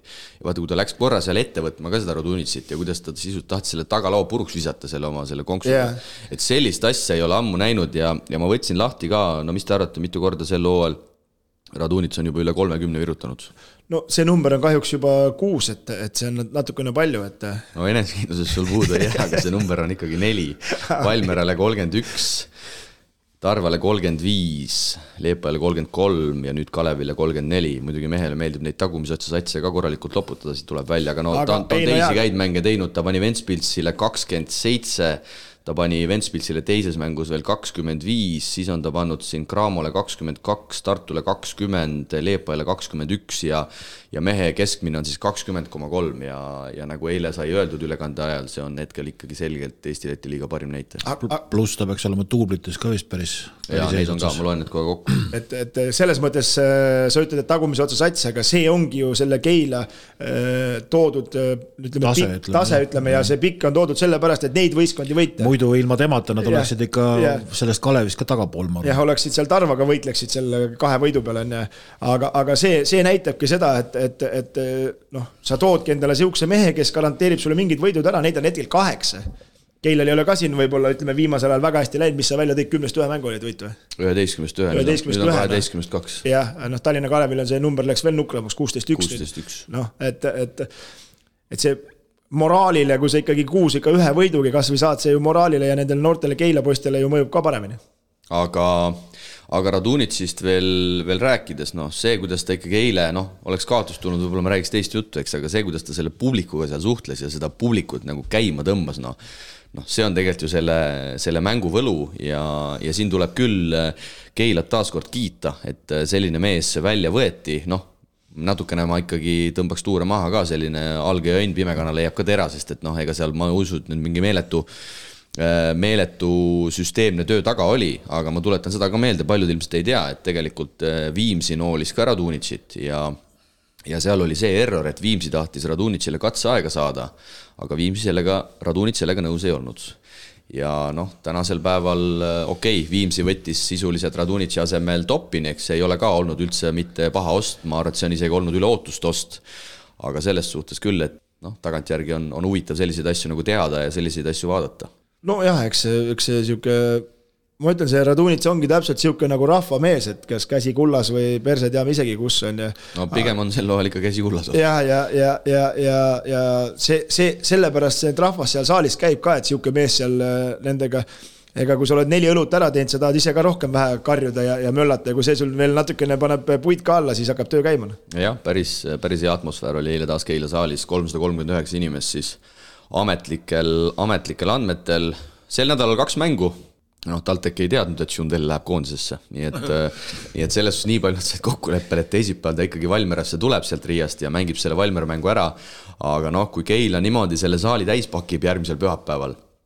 Ja TalTechil ei ole Schundelli ka, kusjuures nii palju veel infoks, et Gluditisel oli laupäeval Rapla vastu olnud kolmkümmend kaheksa palavik, nii et sealt ka ilmselt põhjus, miks lätlane oli, oli üsna kahvatu, eks Rapla tegi temaga kaitses ka ka head tööd, nii et äh, see järgmise pühapäeva mäng seal Keilas saab ilmselt olema päris, päris äge, sest et äh, ilmselt see lisaaja võit ja see emotsioon, mille need inimesed eile nii-öelda, nii-öelda töönädala alguseks sealt said, no need inimesed tulevad saali. ja, ja, ja, ja täitsa huviga isegi ootame, sest nagu me ütlesime, Keilal on teatavad teoreetilised variandid, et TalTechile veel järele jõuda aga selleks on vaja kindlasti see pühapäevane, pühapäevane mäng võita. no selleks on vaja siin natukene sotsiaalmeedias igal pool tööd teha, kindlasti ka Keila teeb ja, ja, ja, ja suudetakse see saal võib-olla täis pakkida. Aga räägime eurosarjast ka, pean nimelt silmas siis Kalev Cramot, no Cramo Eesti-Läti liiga mängudest väga midagi sellest rääkida ei ole, möödunud nädalal mängitakse kolm mängu ja selles suhtes muljetavaldav, need kolm mängu ikkagi kõik võidetakse üsna kindlalt, Ogre kolmekümne ühe punktiga, Tarvast käidakse võõral väljakul küll vaid kaheteistkümnega üle, aga noh, sisuliselt võit on ikkagi võit ja eile võidetakse siis Läti ülikooli kodus seitsekümmend seitse, kuuskümmend kaheksa ja noh, vaatasin seda publikunumbrit ka Läti ülikooli vastu sada nelikümmend inimest, noh midagi pole teha, inimesed lihtsalt ei jõua nendele, nendele kõikidele mängudele no,. võib-olla Tarvo mängus võib selle välja tuua, et peatreeneri debüüdi tegi siis Mihkel Kurg. Mihkel Kurg oli jah ja., vaatasin ka, et Vaido Regol vist selle põlvega on ikkagi kehvasti ja ja Kurg võttis seal ohjad üle, aga ei ole paha debüüt ju, Cramol kaheteistkümne kaotada ja, ja Tarvas võib öelda, et selle hooaja kontekstis teeb vaid kuusteist palli kaotust, vaid. ja et ma Mihkliga mängin siin ühes võistkonnas äh, maakonnaliigas ja, ja, ja mängisime siin äh, pühapäeval ja, ja siis küsisin ka ja siis ta ütles, et noh, midagi ei ole, midagi ei ole teha, et, et see Tarva mäng lihtsalt käib nii üles-alla ja nende noormängijate emotsioonid on, täna on, homme ei ole ja Rastevsek oli tõesti hea mängutöö, ka Rannula kiitis seda Rastevsekit selles mängus ja no oleme, oleme meiegi seda teinud siin hooaja käigus, et tuletan meelde, et on kakskümmend üks alles. jaa, ja kui sa teed statistika lahti, ega Cramol midagi kerget polnud, näitasid oma klassi, viskasid oma visked ära, need mehed, kes väljakul käisid ja neil on palju võrdseid mehi, et siin paljudele antakse ka pausi, et kas äh, Meiers käis siis no, oma süstil käis ära nüüd või? Teda ei ole juba ammu näha olnud. vot ma ei tea ma arvan, et see nüüd, see tehti nüüd ära, vaata, et koondise pausil see asi nüüd korda saada, et liigub kevadel vähe paremini. aga jah, kui mina oleks, mina oleks Eesti klubi, mõne Eesti klubi juht, siis äh, ma ütlen küll, et Radunitsile ja Razdevtsekile ma viskaks küll natukene juba, juba pilku, et et ega see Rade-, Razdevtsek ka, kahekümne ühe aastane, ma ütleks, et sealt, sealt annab välja ehitada küll ja ja nii palju, kui on kuulda olnud, siis pidi päris kõva trennikutt olema ja, ja normaalne, normaalne isiksus ka, et tegelikult miks mitte silma peale panna mõne no, teise klubi poolt. no lihtsalt ongi nagu noormängijal ikka, et äh, iga päev ei õnnestu ja ka kui kohe hästi algus minema saab, siis nagu teeb päris häid mänge, et ma ei imesta üldse, kui siin äh, tegelikult Rakverest äh, kui on seal midagi võtta, et siin äh, kellelgi Eesti klubile midagi vaja on, kas pikka või tagumist, et see võetakse ennem ära veel kuu lõpus. Sest nende mäng on ju mängitud, nende hooaeg saab kakskümmend kaks märts läbi ja siit on võimalus no, kellelgi valida. ta ei ole ilmselgelt maailma kõige kallim mängija ka. no tõenäoliselt mitte, jah et, et saame näha, siin võib eks me karudega vaatame ka ringi, et siin võib, võib, siin võib veel huvitavaid arenguid tuua, sest et no siis sa jääd ise ju kuivale. sest, sest et Arva viimane, viimane põhiturniiri mäng ongi vist kakskümmend kaks märts. just see kõige viimane üldse kodus Valmieraga ja miks mitte. Aga noh, muidugi seal tuleb varem ära võtta, sest selle ühe mängija vist saab lisada veel viisteist märts. veel viisteist märts, aga oota nüüd ma natuke jooksen kokku, kas see Eesti ei tohi olla äkki teisest satsist võetud või võib-olla või? ma arvan, et see nii karme nagu Euroliigas vist ei ole, ma arvan, et ikkagi võib. aga selle peab üle, üle uurima. ei tea jah. aga no mõtteainet igal juhul on siin, et, et ähm, et Tarvas veel tühjaks, tühjaks pumbata no,. ei, mitte seda. lihtsalt Tarval ikka kaotada. ei, selles suhtes ongi, sest et see peaks olema viisteist äh, reede, see on seitseteist märts on, ma arvan, see ühe mängija lisamine ja pärast seda Tarval on kaks mängu, mängivad kodus Tallinna Kaleviga, mängivad kodus Valmieraga no nendest mängudest no selles suhtes ei sõltu midagi, et isegi kui nad siin võib-olla mõne võidu võtavad, ainus, mis neil on, on see, et nad võib-olla pääsevad heal juhul viimasest kohast, kui, kui see Valmiera seal yeah. midagi, eks saavad selle võidu. aga no. suures plaanis küll need, mis need on seal, Razdevtsek ja Sevtšenko, noh, Why, why not tegelikult? ja, ja, ja see teine on see pikk, kes neil on see Marissevits. Marissevits, jah. ja et kui kellelgi siin korvi alla, sest et noh, sa pead sellega ka mõtlema, kui sa viimaseks kaheks kuuks võtad, lihtsam on Rakveres bussipilet osta kümme või seitse eurot, kui, kui, kui, kui lennupilet nagu, et kui mees on juba kohal. Nad on liigaga tuttavad ja, ja kõik muud asjad, nad, nad on siin, ikkagi vormis ja nad on mängulises siin, vormis. et siin mängumehed aitavad ka klubidele kaasa, et mõelge, kellel vaja on, no Tallinna Kalev ilmselgelt vaja pole, nende mõttes saab läbi, aga võib-olla Viimsile korvi alla midagi vaja no Viimsil oleks vaja, Keilal võiks ka olla ikkagi back-up ka olemas. No, jah, kui siin... ikkagi Radunis on natuke ei tule välja või on pingi peal, siis ega siis konkreetset tsentrit ei olegi. aga lisainfo nii palju, et kui keegi võtab, siis. Äh, protsent läheb sulle. meile, meile no,, mängumeestele. ma, ma natukene selles suhtes selles võtmises kahtlen, et teades, et siin need eelarved klubidel on ikkagi üle, ütlemata pingul, siis. Äh, no ma ütlen no see on täpselt seesama eelmise aasta Graamo teema, kas sa, kas sa teed selle käigu või ei tee selle käigu, et, et, et no, ei no Graamol oli me, me ei räägi ju mingitest ekstra suurtest kulutustest. no jaa, aga kui sul eelarves seda raha ei ole, kust sa võtad selle? jah, aga me räägime praegust viiest tuhandest Viimsi, Viimsi puhul räägime näiteks viiest tuhandest, ütleme me siin eurost ma pakun, on ju, ma ei tea, ükskõik millise venna sealt võtab, on ju, kogu kulu hooaja lõpuni, eks. Või Graamor rääkis muidugi eelmine aasta kahekümnest tuhandest, aga see oli hoopis teine mäng, on ju, aga Viimsi puhul me räägime top neljas praegast kas ta saab top nelja või ta ei saa top nelja et, et see on nagu päris suur küsimus. et mida sul hooaja lõpuks nagu ette on näidata, noh, Cramo yeah., Cramo tekitas. ei no ma arvan, et Viimsi võtab kedagi juurde, mul ei ole küll siseinfot. Cramo jättis aga... selle kulutuse tegemata ja nüüd eh, virisevad, et nad peavad mängima seal Viva eurokapis ja, ja., ja ei saanud kuskile peale ega otseselt, et noh, nii, nii väikse asjas on see kinni nagu, et aga see tahab jah natuke. ega see, ega see ei anna sulle mingit garantiid. see tahab, ei garantiid muidugi ei anna, aga sa vähemalt, sa vähemalt oled üritanud. sa oled valmis, jah. aga Kalev Cramo siis eh, oma esimese eurosarja mängu Bambergiga peab esmaspäeval, kuuendal märtsil see on siis, äh, mis ta meil on, ülejärgmisel nädalal, eks? jaa, esmaspäeval, jah.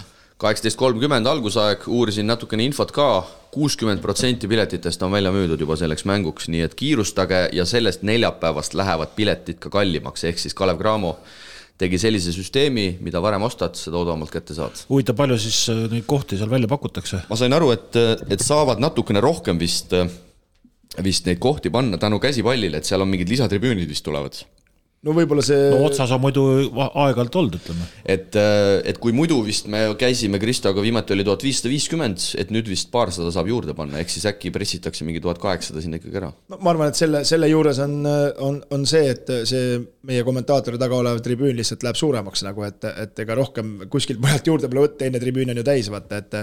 et seljatagune läheb tummisemaks? jah, julge, julgem olla? jaa, julgem olla jah, et aga, aga no noh, ma ütlen, Cramo, Cramol ütleme siin natukenegi särtsu. kuule, aga teeme siis, teeme väikse diili ka, mänguni on muidugi kaks nädalat aega no. et kui ikkagi müüakse sada protsenti saal täis, seal yeah., ähm, seal promootor Fox Rebane üritas, üritas su, üritas su poole tantsima panna et kui ikkagi, kui ikkagi saal läheb täis, seljatagune on tugev, et siis sa ikkagi lähed, teed selle tantsu ära. oi, see saab päris kollal, me peame minema uued teksad ostma, see eelmine on tagumik on nii ümber ja siis me peame kell tantsutrennis käima Sest ja see. see, kuidas sa ikkagi seal eelmine kord ära lagunesid ja, ja Ats aga rahvas läks elama ikkagi. tagasihoidlik Ats sulle ka ütles, et kuule, et mida sa vehid siin selle käega, kui sa lõpuks tantsima minna ei julge. ei, ta ütles, et ei tasu vehkida, kui, kui mune ei ole või midagi siukest no,. täpselt, aga õigesti ütles ju. muidu ma isegi näost nii punane polnud, aga kui Ats siukese eh, kommentaari maha panis, ma mõtlesin, et siis olid laua all minu meelest. kuule, käib perse ats, siis ma mõtlesin, avas peas ma seda välja ei öelda. aga lõvad siis või? saal on täis, Fox tuleb, kõik möll käib, rahvas tuleb kaasa, rahvas isegi nagu üritas sind käima tõmmata veel, sa oled ikkagi selline ma, ma, suunamudi. mina kui, mina kui kaval mängumees, ma võin panna selle öö, väikse, väikse kuninga võin panna, kolmeaastane poiss mul võib rahulikult seal täismajas panna kõik tantsud maha, mis vaja. ei no mis sa nüüd, mis sa nüüd keerutad, lähed või ei lähe? Jänes püksis, jänes püksis. ma, ma ütlen sulle praegu lähen ja siis sa helistad mulle, tule kommenteerima, ma ütlen, kuule ei saa tulla praegu, et haige ei julge kohale tulla. no vaatame. olgu, las ta jääb, las ta jääb, meil on kaks nädalat aega, et, et siin ikkagi neid, äh, neid. Kalevi, Kalevi, Kalev Cramo meestele ka siin motivatsioonipakett peab õige olema, siis võin ära teha ka. jah, ootame, kui tulevad riietusruumist tagasi, siis keskringi. okei okay,, aga see mäng iseenesest, ma ütlen, see saab olema, süsteem on nagu naljakas et, et äh, ei ole kahe mängu kokkuvõttes, et äh, punktide vahega ja see, see näitab seda, et me peame selles mängus ikkagi päris äh, tummise mängu tegema, endale mingigi handicap'i kätte saama sinna Saksamaaks, et, et no vaatame, loodame, et parim minek on kraavameestel ja seal palju seal koondise, no selle juurde tuleme võib-olla, palju seal neid koondise mehi on siis meie, meie, meie poolt, et et seal saab olema põnev. no Bamberg on päris okeis seisus praegu, siin võidetakse, võidetakse viimati Ulmi koduliigas kahekümnega, Ulm ju, ju Eurokapi sats, eks, kui ma ei eksi. igale tõusul tuleb mõõn, nii et endise, see on väga hea pärast, et ausalt. Nad olid ju tegelikult mõõnas, nüüd on nad paar mängu isegi tõusnud vaikselt. endise Slovaki. ma ei tea, kas nad kaheksa hulka on saanud ei, nad on seal kuskil kümnenda peal hetkel. ikka seal, jah. jaa, aga seal on igast huvitavaid mängumehi, seal on Tšehhi koondislane Jaromir Puhatšik, seal on Saksamaa koondislane, kes ka Eesti vastu mängis, Kristjan Senkfelder, seal on ameeriklane Patrick Miller, nii et äh, see ei ole ilmselgelt no, äh, mingi, mingi lahja sats, aga no kuule, me ju teame Bambergi traditsioone ja, ja, ja, ja isegi Euroliiga, seal ei ole, seal ei ole mingi, see ei ole tõesti mingi suvalised jussid. ja peatreeneri rollis on siis Iisraeli mees et äh, nii et eks me saame selle satsiga lähemalt tutvuda ka järgmises saates, kui teeme sellise, sellise vähe põhjalikuma, põhjalikuma eelvaate, aga siia rubriigi lõppu siis naiste korvpallist ka veidi, nagu ikkagi üritame lippu kõrgel hoida. pärast naistekoondise pausi siis äh, TalTech Nordeid võttis koduväljakul, küll mitte koduväljakul, see mäng olude sunnil mängiti Audenteses hoopis, võeti vastu siis legendaarne Läti naiskond Riia TTT ja kui hooaja alguses Riias suudeti võita, siis TTT on võtnud siin kolm mängijat endale juurde, kaks Läti koondislast ja ühe ameeriklase ja see mäng äh, läks kindlalt lätlastele seitsekümmend seitse, äh, kuuskümmend. nii et sealt tuli siis TalTechi naiskonnale kaotus. Audentes sel nädalal ei mänginud, kolmapäeval pidid nad mängima just nimelt TalTechiga, aga seal vist vigastusi või haigusi, ma täpselt ei saanudki aru, on nii palju, et see, see mäng jäeti ära aga... mis seal see tabeliseis on siis? No tabeliseis on niimoodi, et play-off'i saabki. et seitse, seitse naiskonda peaks saama play-off'i ja ütleme nii, et Tehnikaülikooli naiskond on seal hetkel üsna piiri peal, et nüüd olenebki kõik järgnevatest mängudest, kui hästi või halvasti need mängitakse. hetkel nad on tabeli mõistes, on Liepajaga jagamas viiendat, kuuendat kohta, aga, aga sealgi see mängude arv on, on väga, väga erinev ja sisuliselt võib öelda, et kaheksa naiskonda võitleb selle play-off koha nimel, ehk siis keegi peab keegi peab jääma, jääma ilma, aga sel nädalal juba tähtsad mängud, kui sõidetakse nii Taugapilsi kui ka siis Vilniusesse mängima kohalike naiskondadega kolmapäeval-neljapäeval. no siin ikkagi Ringmetsale ka natukene tuhka pähe, et Riia TTT ikkagi tahab siin liigas midagi teha, võtab kolm mängijat juurde, et võib-olla oleks võinud ka natuke ringi vaadata. vaata, seal oli vist see olnud, nii palju kui ma kuulsin, ma sain su naljast muidugi aru, aga et eh, vaata aasta alguses laekuvad need omavalitsuse rahad ja teades, et eh, Riia TTT naiskonda Riia linn on läbi aastate väga suurelt toetanud, sel aastal ma sain aru, et see toetus küll kukkus järsult ja seetõttu ei mängita kaasa ka enam naiste euroliigas siis näe, jaanuaris tulid rahad peale ja kohe kolm uut mängijat. jah, no karm on isegi selles, selles ütleme naiste korvpallis ikkagi karm konkurents ja, ja ikkagi tegutsetakse võimsalt. võimsalt, võimsalt, aga tund kohaliku liiga juttu on meil täis, on põhjust edasi liikuda korvpalli Euroliiga kuumimad teemad aitab mängumeestel teieni tuua Eesti Kütusepank.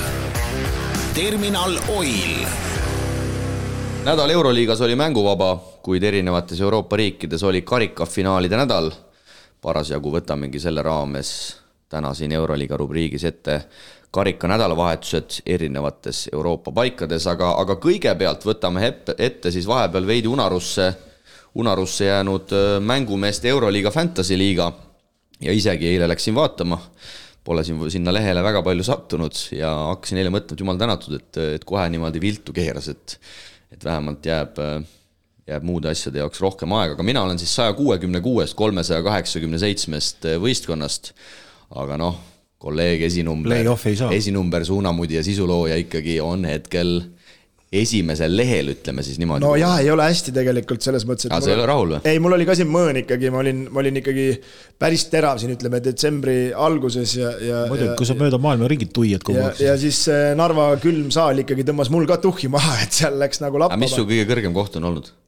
Oled sa jälginud? E-, ei ole niimoodi, et. no umbes kümne juures oled olnud kuskil. no meil pole kunagi sihukest liigat olnud nagu selles, aa sa mõtled, aa siin sel aastal või? no ikka sel aastal jah nii Jooks, hästi vist ei läinud, äkki viisteist, kuusteist või midagi jah, seal, seal kümne piirimail ütleme nii, et, et, et siin ma siin mingitel hetkedel olin mul siin ega see ka mingi lihtne, oih, see ka mingi lihtne koht pole, vaata siin on graafikud ka vaata, et, et siin, ja, näitab, siin ongi detsember ja siis mul tuli nagu täiesti oi, oi, oi, sa oled seal ja, enne jõule ikka täitsa ära kukkunud. täitsa kukkusin ära, et, et siin andsin teistele veel edu, ma ütlesin, ma tean, et ma lähen play-off'is väga heasse vormi ja siis ma ei pea suuremat vormi endale ka ostma, on ju, aga Narva oli tõesti karm sinu jaoks. jah, aga, aga ei, sellel aastal on, ma ütlen, see on nagu selles mõttes särtsu juurde tulnud, et minu jaoks ei ole ju see esimene aasta seda mängida, et see minu jaoks on kolmas aasta ja ja meil siin oma, oma, oma pundiga siin paneme ka seda mängu ja siin meie pundist on ikkagi kolm venda, kolm venda on äh, top äh, kolmeteistkümnes, et äh, ise olen kahekümnes ja meie, meie liigas on nagu kolmas, et siin Maksa ka on Priit Aja siis meil siin praegu suur üllataja. no kes siis Aja Priit oli teaks, on ju? jah, et Aja Priit paneb siin ikkagi,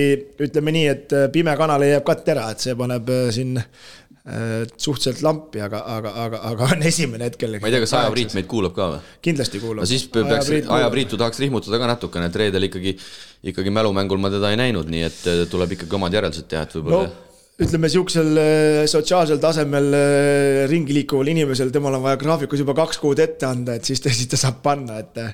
et aga, aga ei, no siin, siin on põnev, ütleme nii, et, et ja ma arvan, et inimestele tegelikult see, see, see, ma ei oska küll teistest rääkida, aga vähemalt meie, meie pundis ikkagi, meil on seitseteist või kaheksateist meest, ma ei hakka siin järgi vaatama praegust, et on ikkagi see ka ikkagi väga oluline, jälgitakse seda ka.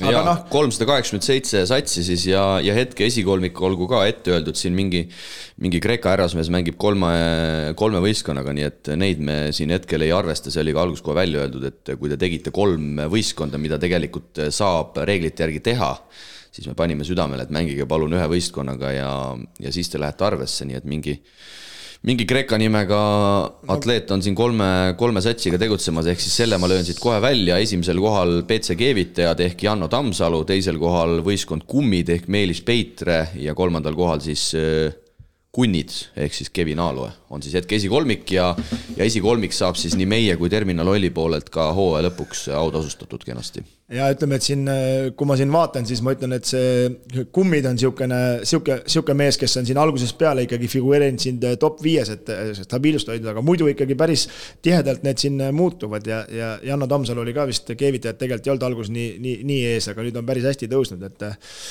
no vaatame, kevad saab põnev olema, et, et jah, ajapriit ka ju tegelikult, kui siin selle. ei no selle ma löön maha see..., selle ma löön maha, ma ütlen nagunii hooaja lõpuks, et see. ajapriit on viies siis hetkel, nii et. ja viies ja ei noh, ma ka tõusin ka kohe kolm kohta, seitsmeteistkümnes, et aga noh, nagu me teame, et siin äh, sellel aastal ütleme no sina ei ole nii, nii kursis olnud, et ma siin ütleme siis. Äh, ava tausta. avan tausta siin ütleme challenge'i vendadele, et äh, no sel aastal ikkagi, kes Vesenkovi pole pannud, siis äh, see, need ongi seal sinu juures saja kuuekümne, et, et siin ma, ma julgen julgelt öelda, et Vesenkov ja kapten, need on top viiskümmend on need kõik, kes sellega panid, et on ka siin üllatajad olnud, siin Maccabi mees Colson laksutas siin üks mäng nelikümmend viis pirri, et siin nendega tuleb pihta panna, aga, aga põnev on kui ikkagi üks mees jagab, siis üks mees jagab, midagi pole öelda.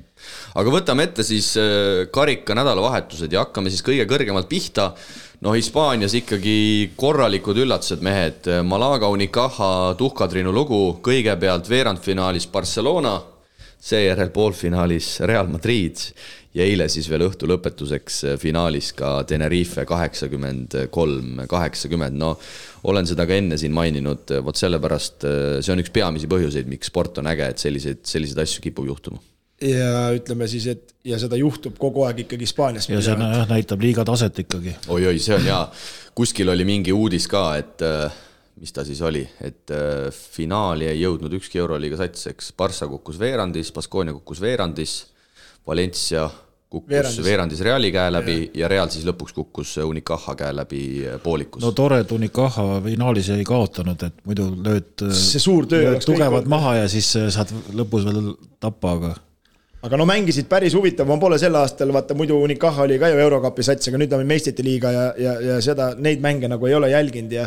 ja no ikkagi päris muljetavaldav, mängisid just äh, seda Partsa mängu ma ei näinud, aga, aga, aga, aga Reali vastu ikkagi väga kindlalt äh, domineerisid ja, ja, ja mängisid ja teist korda üldse Unicaja vist tuli võitjaks, nagu ma aru sain sealt äh, tele, telepildilt ja ja, ja esimest korda ajaloos üldse löödi kaks suurt järjest välja, keegi suutis seda teha. ja väga pull siis, et äh, mõlemad äh, Fiba meistrite liigas osalevad meeskonnad siis jõudsid finaali, Tenerife hetkel L-alagrupis kolmest mängust kolm võitu ja Unicaja siis K alagrupist kahest mängust kaks võitu, et ikkagi domineerivad ka seal meistrite liigas, aga jah, selle nii-öelda liigade hierarhia mõttes ikkagi väga väga huvitav, et, äh, et just need meeskonnad sinna, sinna jõudsid. Ja, ja tegelikult ma ütlen ikkagi ikkagi äärmiselt, äh, äärmiselt tore ja, ja Unicaja muide enne seda karikanädalat oli kaotanud mõlemad mängud Hispaania liigas Baskooniale ja ka Gran Canariale.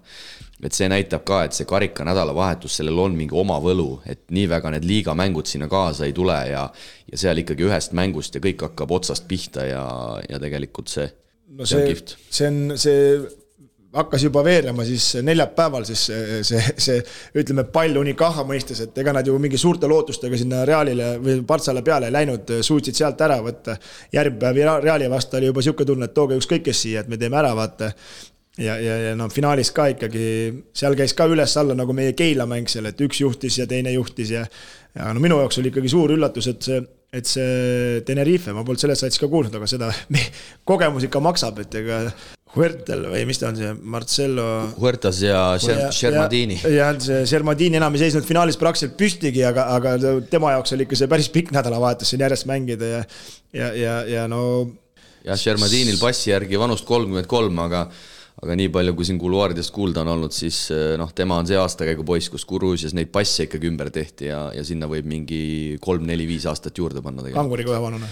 nojah, sinna noh, pealtnäha ka natukene, ilmselt päris kolmekümne kolmene poiss ei ole. et, et, et seal ikkagi no mulle meeldis vaadata selle Tenerife juures seda, see Sasu Salin, kus see ikka jookseb nendest katetest välja ja, ja kus sellel ikka kiirus, noh, tabavus võib-olla ei olnud kõige parem, tema peal oli ikka ka palju seal lootusi, aga aga no ja, vaata, kus üks mees, üks Põhjamaa mees on endale niši leidnud ACB yeah., ACB liigas yeah., ajab oma asja.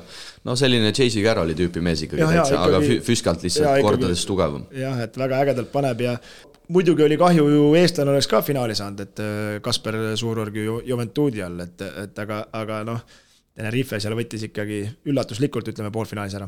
ja, ja Baskonia siis äh, kaotabki just Juventudile, kodumeeskonnale reede õhtul siis pärast mälumängu saime seda mängu seal Unibet spordibaaris ka, ka vaadata, no bravuurikas algus Baskoniat oli vist kolmteist kaks ei, seitseteist neli lausa. seitseteist neli, no ütleme samasse auku yeah. vahe enam-vähem sama, aga, aga lõpus ikkagi ütlemata kindel allajäämine, et see vahe paisus seal teisel poolel päris, päris suureks no poolajal olid ka veel ees ju, kas oli seitsmega äkki või ja, ja, ja järsku kuidagigi ise ei suudetud äh, sisse visata, midagi ei toimunud. Liiga palju minu arust hakati Howardi peale otsa vaatama, see hakkas seal juba päästma ja hullu ja mära ei pannud ja, ja vastased panid ikkagi väga-väga kindlalt. ja ikkagi see Henri kaotus Baskoniale on mõjumas ikkagi äärmiselt äh, jõuliselt, et see asi jääb liialt Darius Thompsoni peale kinni, pean silmas just mängu orkestreerimise mõttes ja ja noh, ega vastane ka ju ei maga, vastane saab sellest kõigest aru ja ja, ja niimoodi läheb küll Baskonial, ma kujutan ette, see hooaja lõpp päris, päris keeruliseks, aga, aga mängupilt on ikka oluliselt muutunud no ütleme, see uus uus mitte paremaks. ja see uus mees on ikkagi klassilt ikkagi nii palju madalam, et see, see nagu tegelikult ütleme, kõrges mängus neil midagi juurde ei anna. ja Benaroya ütles tegelikult äh, Heideggeri liitumisel ka üsna selgelt meedias välja, et äh, on teisedki tippsatsid äh, tagamängijate otsingul hädas olnud. Ja noh, andiski mõista sisuliselt Heideggeri väga palju solvamata läbi lillede, et et me võtsime, me võtsime selle, mis, mis võtta oli turul, et, et see ongi see ongi kogu reaalsus, aga läheme edasi, no Itaalias ma ütleks, et juhtub veel suurem üllatus, kui karika võitjaks tuleb pressija meeskond kes head kuulajad on hetkel Itaalia liiga kaheteistkümnes sats seitsme võidu ja kaheteistkümne kaotusega. Hispaan-, Hispaanias ei olnud seis nii hull, et Tenerife on neljas ja Juventud on kuues, siis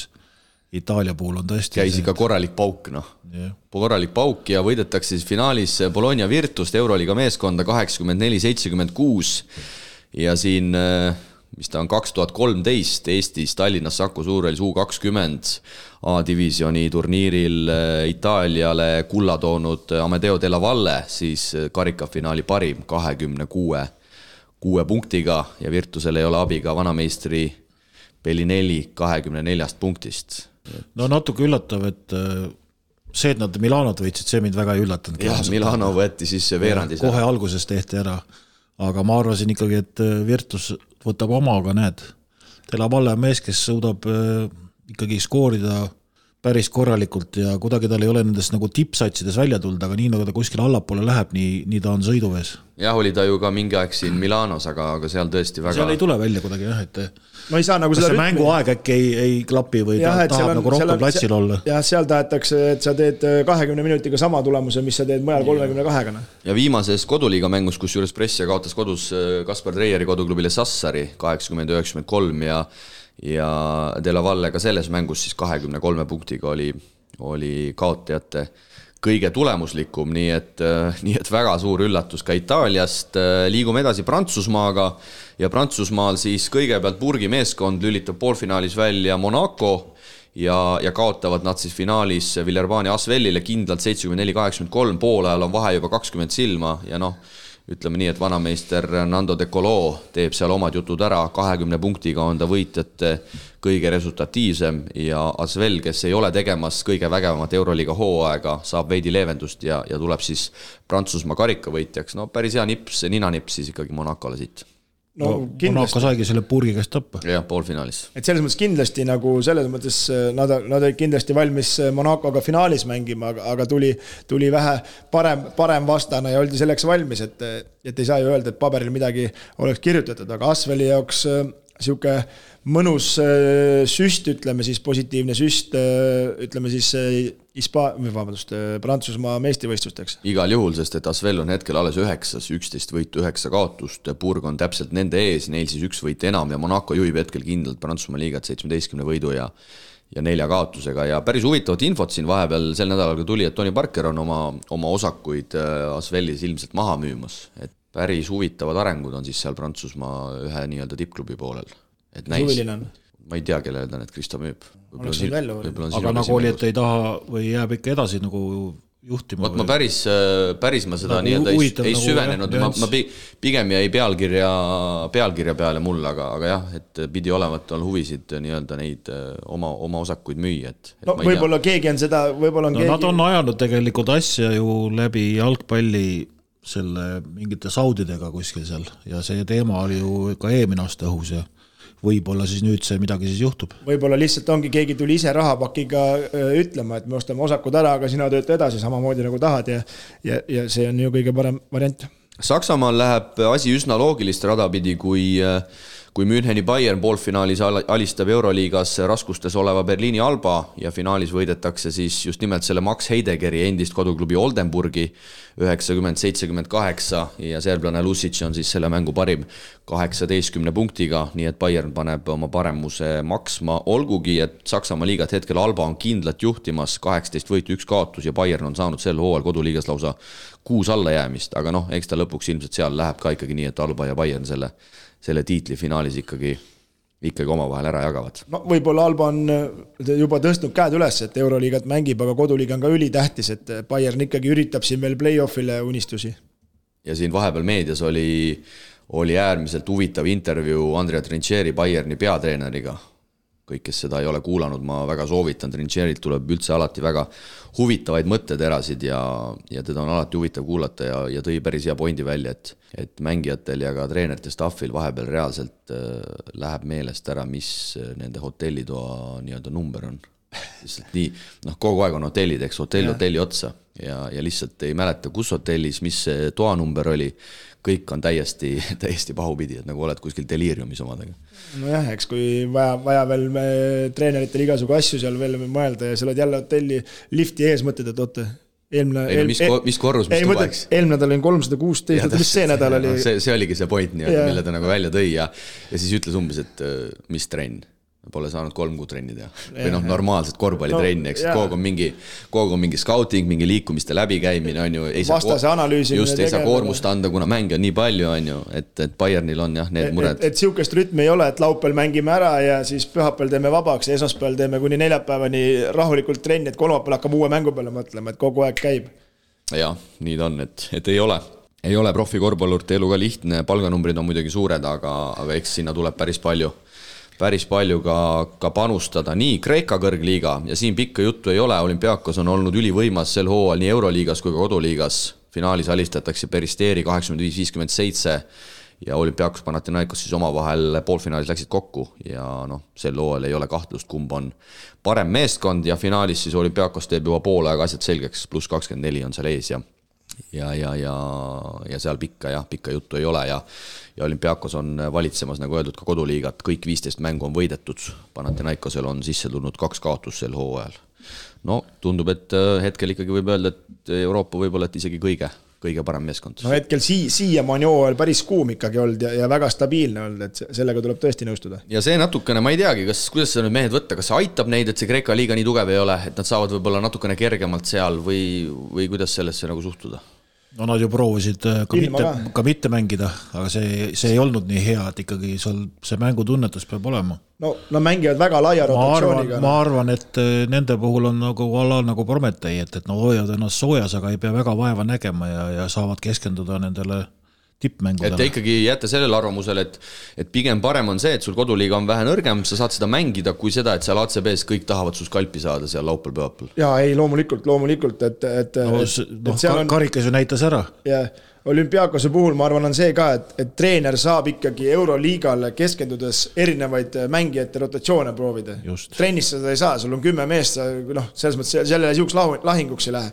et sa saad igasugu erinevaid asju seal juba koduliigas proovida ja ei pea seal äh, panema siin mehed siin kolmkümmend viis pluss minutit, et tagaotsa mehed on ka õnnelikud ja viskavad paremini high five'i, aga neil pole sihukest tagaotsa mehi, neil on ikkagi väga ühtlane sats sel hooajal ja, ja mänginud ka Euroliigas väga laia rotatsiooniga ja väga suurte minutitega.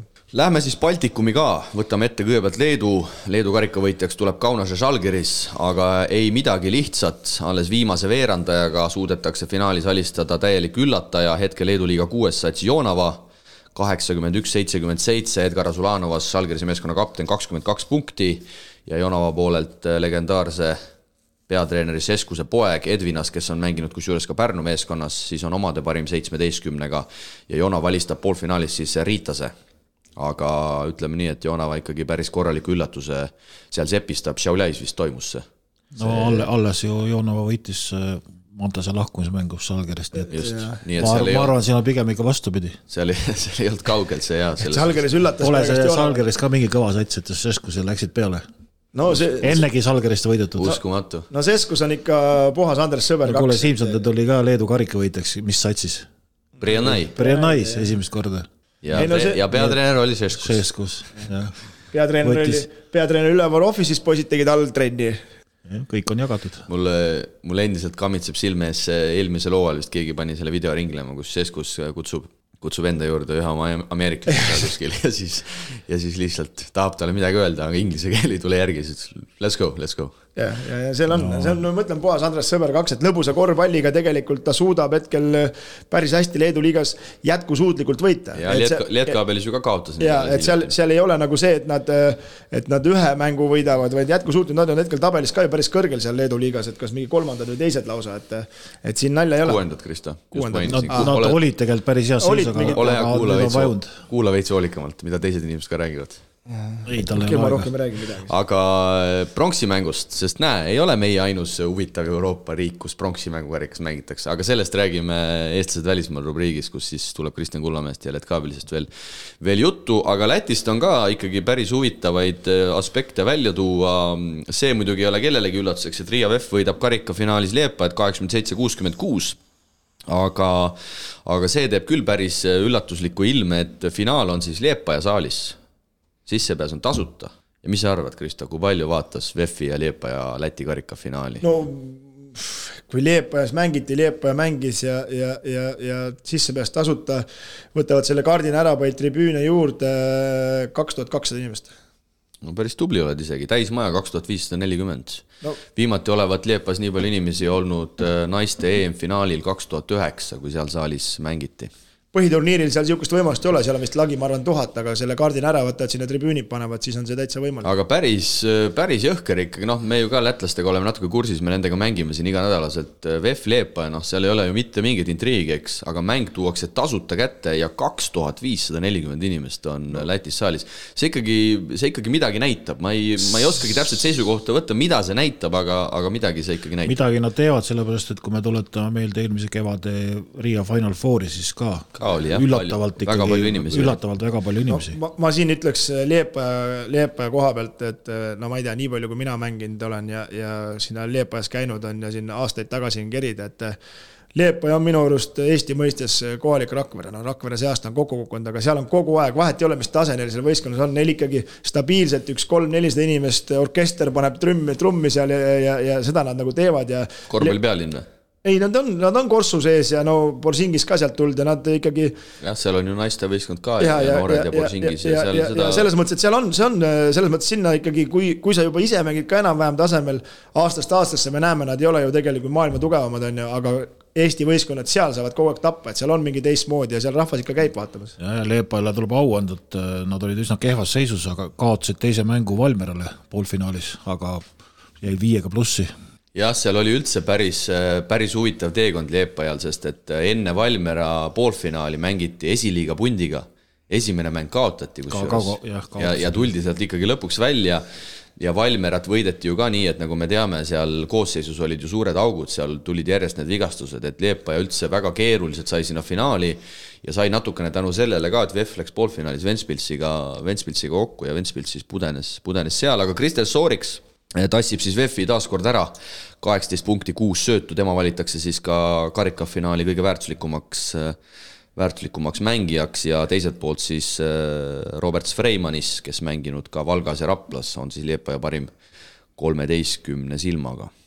nii et niimoodi siis lõppesid meil Baltikumis karikad ja, ja võib-olla paneme ikkagi nüüd korraks selle vana trummi jälle põrisema, et no me peaks ka ikkagi nüüd rihtima niimoodi, et, et me mängime ka ikkagi selles ajaaugus oma, oma, ma ei tea, sest on ta siis karikafinaal, eks lätlastel oli ju ka niimoodi, et see ei olnud nädalavahetus, et see finaal ainult toimus seal, et need, need ülejäänud mängud, varasemad mängud mängiti siis varem, eks, ja VEF ja Leepa siis mängisid nüüd selle finaali seal. mängisid täpselt samamoodi nagu meie et selles mõttes Jah, nagu neid meie- meie, eelnevaid mänge lihtsalt meie teeme detsembris ja lihtsalt. me tõmbame detsembris Narva ja ja võib-olla mitte- natukene lihtsam on ju ajutada ka tegelikult neid eelnevaid mänge, vaata, kui see asi toimub natuke hiljem. pikemalt on jah aega teha, et see ei, ei, ei hakka segama. et meil ei ole vaja novembri keskpaigaks ära just, et teha. meil on nii kokku topitud ja kuidagi. meil on vaja kuradi, hakkame septembris pihta, novembriks peab olema mängitud ja siis, ja siis oligi nagu noh, ütleme imelik näide muidugi, aga, aga Tallinna Kalevi ja Karude vahel me, me ei saanud teist mängu kokku, meil ei olnud, meil, meie pidime mängima kolm mängu nädalas, sellepärast et, et Audentesele sobiks ja neile ei sobinud muidu muud ajad, on ju, et, et, et et siis nagu tunduks vähe loogilisem jah, et no just, et sa ei, sa ei, noh, me, siis ei pea pressima, me võime poolfinaalid teha detsembris ära, et siis on ka nagu rahval nagu äge, et need poolfinaalid on ka ikkagi selles mõttes suure kaaluga juba on ju ja, ja, ja siis ongi. mängime selle finaali nii nagu teised mängivad, et see jutt, et, et see koondise aken nüüd peale tuleb, no teistel tuleb ka ju. jah, täpselt, et siin on olnud seda, seda kriteeriumit, et umbes, et me mängime koondise nädal, eks on ju, siis meil ei ole liiga mänge, siis me paneme veel noh, selle noh, tähendab karikanädala ja siis paneme koondise nädala. aga noh, täpselt nagu see Kristo ütles, et teistel riikidel tuleb ju täpselt sama seis meil on ikka, meil ikka tuleb ju jubedalt neid Eesti mängijaid siit. ja võib-olla, võib-olla see, võib-olla see jõulukarikas on meil ikkagi natukene ennast ära ammendanud, et see on ka iseenesest tore, nagu me oleme rääkinud, et minnakse kuskile, eks Saaremaale, Narva, Rakverre on ju, aga noh, ta ei pea ju tegelikult tingimata seal olema. no ta võib olla, aga ta võib olla, peaks olema ikkagi sellisel ajal, ütleme jõulukuu on selles mõttes igatpidi halb, inimeste finantsvõimekus ja ajavõimekus, ütleme noh, on, mõtted on hoopis mujal, ega teised maad on ju selle ka välja mõelnud. veebruar on ideaalne selles mõttes, et, et sul on põhiturniiri järgi need tabelid jaotatud, kes kellega kohtub ja veebruaris ei ole, ei ole enne play-off'e, ütleme, mitte midagi erilist ei toimu No- ja nüüd tehakse niisugune särtsakas veebruarisse ja nüüd läheks, natuke läheb põhiturniir edasi ja varsti hakkavad siis igasugused kohamängud juba. just. aga ma tean, et korvpalliliidu siseselt ja klubidega seda asja praegu arutatakse, et kuidas seda karikaasja nüüd muuta ja hetkel pigem on asi minemas sinna suunas, midagi ei ole muidugi otsustatud, ma arvan, et otsustatakse seal ähm, korvpalliliidu strateegia koosolekul, see on vist märtsi keskel, aga praegu on mõte selline et äh, tehtaks niimoodi, et ikkagi asi jääb sisuliselt samamoodi, aga selle vahega, et kui mängib kõrgliiga sats ehk siis Eesti-Läti liiga sats kas esiliiga või teise liiga meeskonnaga, siis mängitakse vaid üks mäng ja see mängitakse siis selle nõrgema meeskonna koduväljakul. aga mina ikkagi omalt poolt, noh, ma võin siin igast asju rääkida, meil on eks vaba, vaba mikrofon mina ikkagi tahaks, et see asi oleks niimoodi, et me annaks sellele põhiturniirile ka mingi väärtuse, et me saame mitu kärbest ühe hoog-, hoob-, hoobiga nii-öelda, et me ikkagi võtaks selle, ma ei, ma ei tea, ma küsin Priidult, et kas on oluline, et esiliiga ja teise liiga meeskonnad saavad karikavõistluse? ei ole, see Ei peaks see peaks ikkagi, tegelikult- ei see võiks olla ikkagi see väike karikas ka noh. No, vä- väikse karika mittemängimiseks toodi põhjus, et paljud, paljud, põhjus, paljud mängijad jaa. mängivad üleval ja all, aga, aga samas saaks aga mida nad mängivad siis üleval ja all? samas sel- no nad vanuse poolest võivad mängida, aga samas Otsa saaks selle nii ära lahendada, et, et selleks võistluseks mängid kas all või üleval ei. mõtlengi, valid ühe noh. aga ma kardan, et see, sa ei müü seda klubidele maha. Nad ei, nad ei ole sellega nõus lihtsalt. ma ma, arvan- lihtsalt, ma lihtsalt küsin okay,, ma- Priit, sinult, sinult, kui sa oled nii-öelda Kuremaa treener, kui korvpalliliit ütleks sulle, et äh, lugupeetud Kuremaa klubi, et ei saa sel hooajal karikat mängida, kas see, kas see me tekitaks mingit nagu nagunii ei mängiks, sellepärast et keegi ei mängi seda. no aga, aga siis töömeestel ja amatööridel nüüd leida mingi aeg äh, Raamoga kohtumiseks, kus, kus sa Ei. tead, et tuleb äh, sajaga tuppa, ütleme. no aga siis on ju, siis ma ütlengi, siis on klaar ju, paneme siis ainult nii, et Eesti-Läti liiga mängib, paneme mingil hetkel lukku, nagu panevad teised riigid ja mängime siis samamoodi selle, selle asja seal ühe, ühel nädalal veebruaris ära. ma, ma, ma, ma julgen arvata, et kui sa teed praegust äh, küsitlusi esi, teise liiga võistkondadele on ju, et noh, mõned on siuksed äh, fanatid.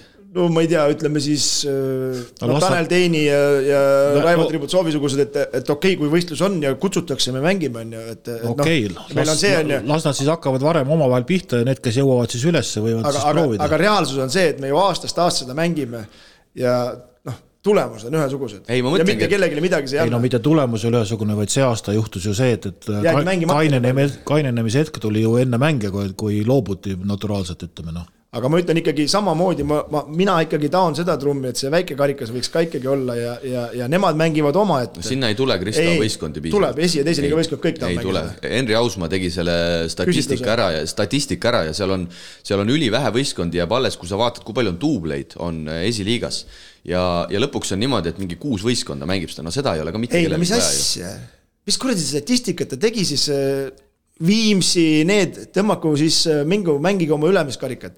sa tõmba, vaba valik, kuradi Tallinna Rahvaliiga võistkonnad, Lääne-Virumaa, ma ei tea, kõikide liigade võistkonnad saavad sinna üles anda. Sa ei pea olema esi- ega teiseliiga võistkond. väike karikas, üle-eestiline väike karikas. Neid ei tule sinna piisavalt, usu mind, mis sa arvad, et mingi Lääne-Virumaa regiooni rahvaliiga meeskonnad tahavad sul tulla sinu Kadrina karudega karikat mängima või? sa oled, sa oled natukene liiga eelmises sajandis veel kinni, No ma kus kus kost siis- kõigile meeldis ja kõik tahtsid kõvasti korvpalli põrutada, ma see arvan, et seda on võimalik teha ja, ja ma ütlen, see grande finaale lihtsalt oleks see, et, et veebruaris on samamoodi nagu on noh, ütleme Estikatel võiks olla äh, laupäev-pühapäev ja siis on nendel on äh, lihtsalt poolfinaal ja finaal on ju äh, seal veebruaris on ju, ja siis kui oleks see väike karikas ja mingi variant oleks, siis nemad mängivad samamoodi äh, enne seda põhimängu siis.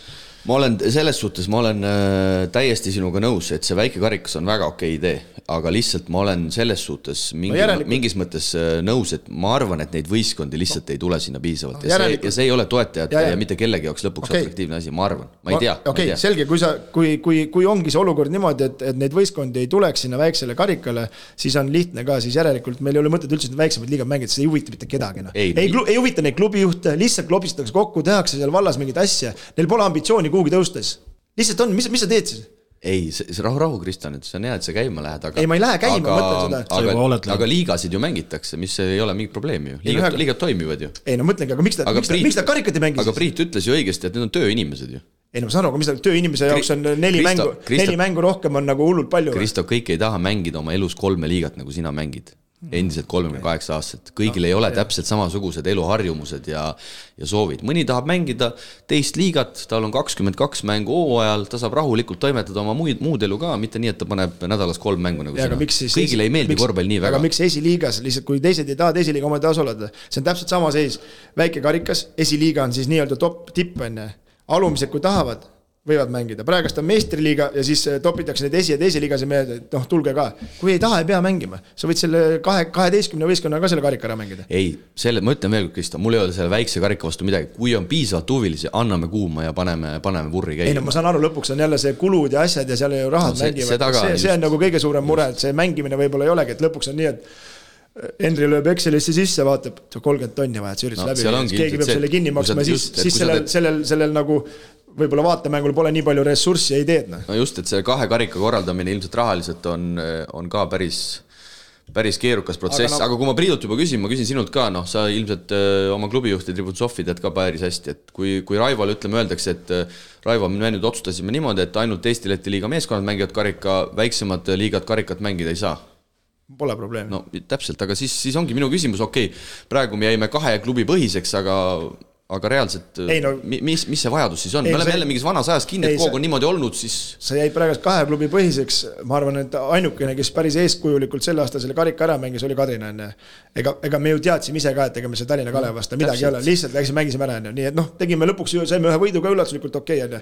aga, aga kui me hakkame võtma, Paide loobus. Nord loobus. Nord loobus, Viimsi ei, kelleks siis Viimsi Paidega oligi, keegi veel loobus.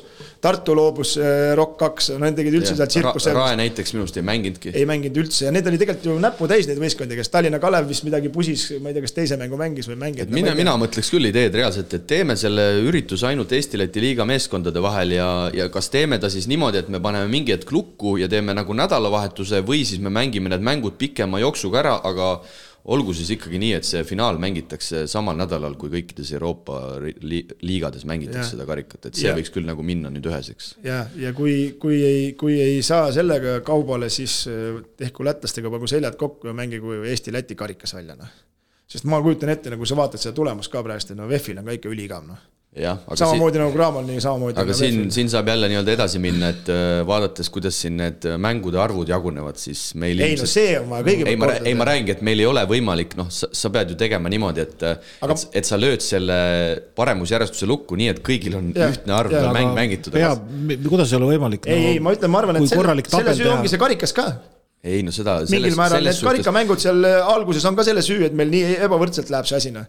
Ei kindlasti, Jah,, et see- need Põhja-Euroopa liigad jah, kõik, aga aga selles suhtes ma küsin mehed, mismoodi me seda teeme, kui äh, Ventspilsid ja Leepad panevad kaks mängu järjest nädalavahetusel, me ei saagi ju neid mängude arve kuidagi tasakaalu, see ei ole ju loogiline ju no see ongi sa, ei saa öelda Liepajale, et kuule, käige kord, kordade nädalas, nad ütlevad, meil ei ole raha, me ei saa mängidagi siis seda liigat. no siis ring. siis ei no siis jätavad jälle mingi nädala vahele siis mänguga. Siis ise on süüdi, kui käivad mäng, kaks mängu järjest ära, siis panevad kümme päeva on pausi noh. no põhimõtteliselt küll jah. Ei, no nii on ju. ei ongi, panevadki kaks mängu järjest, kümme päeva pausi, kaks aga mängu esimene järjest. ring võiks, esimene ring võiks ikka nii lõppeda, et äh, kõigil on ühtemoodi noh. no siis me saame jah, selle joone kuskile tõmmata, aga pigem ma arvan, et kui seda süsteemi rakendada, siis, siis see saab olema niimoodi, et me mängime küll seal veebruaris, aga need veerandfinaalid, poolfinaalid mängitakse lihtsalt pikama ajaraami jooksul Jah. ja klubidel ei ole nii hullu survet neid mänge mängida. ei no tegelikult ma ütlen, selle vastu ei ole ka midagi, kui me mängime laupäev-pühapäev äh, veebruaris nagu teised mängivad, poolfinaal, finaal. Sest poolfinaalid on ka ikkagi põnevad, vaata mm. -hmm. et Jah. me mängime poolfinaalid välja, top neli satsi, panevad laupäeval, panevad pühapäeval ja see kolmas koht unustage ära, seda pole vaja meil mängida, noh. aga vaata, kui me jõudsime Euroliiga rubriigist äh, Eesti karikavõistlusteni. no siin euro, väikse karika oli välja, kusjuures me lihtsalt meil on, jõudsime meil, meil on ikka huvitav saade ja, ja Kristo sai ka pulsi üles. euroliiga satsi siin ju osales veel, et Serbias olid ju tulised mängud. aa, seal läks ikka täitsa käest ja ära. Serbias äh, saadeti, saadeti Duško Ivanovič minema ja 12. minutil juba. ja lõpuks äh, Zvezda siis ikkagi selle, selle võidu võttis, no seal oli erinevaid, erinevaid videosid sellest mängust ka, seal Mattias Lesort tahtis, tahtis ära tappa. tahtis jõudu katsuda kõikide meestega ja aga lõpuks siis Zvezda ikkagi võidab, vaatamata sellele, et peatreener ära saadeti no terve mäng oli tegelikult kindlalt taga, aga, aga lõpuks panid kindlalt ära, et siin äh, Poola olid ka veel taga ikkagi, aga no see on ikkagi noh, noh, inimesed ütlevad küll seal, lugesin mingeid sotsiaalmeedias erinevaid kommentaare ka nende videode all ja, ja, ja meie need Eesti korvpallikurud ütlevad, et, et no on ikka lollakad ja idioodid ja mis see on, aga ma ütlen, see on, see on lihtsalt nagu teine, teine spordi kaaselamisrütm ja siukse hulle on maailmas veel, et see ei ole ainult nemad, et, et aga seda no. ma ütlen, nauditav ikka vaadata. Läheme nats allapoole ja ega Iisraelis palju olla ei jää. jah, Maccabi siis äh, jääb ilma karikavõidust ja Eestisse tuli kõik üks karikavõit. Siim Vene küll ei mänginud, aga näpuvigastuse tõttu, aga Hapoeli Jeruusalemm siis üllatuslikult võidab Iisraeli karika, nii et see, mis seal saalis toimub, ei jää palju alla, ainult massi poolest. ja mängiti siis äh, just nimelt äh, Jeruusalemma saalis see finaal välja ja ütleme nii, et see ei ole esimene kord, kui Maccabi ilma jääb. jah, kas Iisraelis on ikkagi, Priit, sama süsteem, et ka meistrikad mängitakse seal lõpus ühest mängust või? see minu arust on nii, et veerandfinaalid on nagu mitme võiduni ja siis lõpp läheb ühest mängust. See on ka päris, see on ka päris huvitav, ei jah, ühest Lihtsalt mängust, lihtsalt paar. finaal on ei, ma ühest mõtlen mängust, finaal ainult, aga poolfinaal mängitakse ka, ka üks, aga veerandfinaal, mõtlengi, arust veerandfinaal mängisid ära ja siis on nagu Final Four lihtsalt.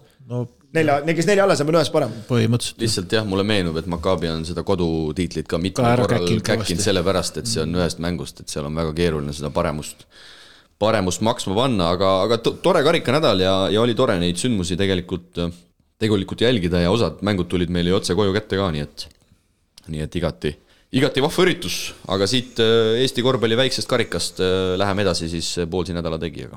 nädala tegijale paneb õla alla Poolsi.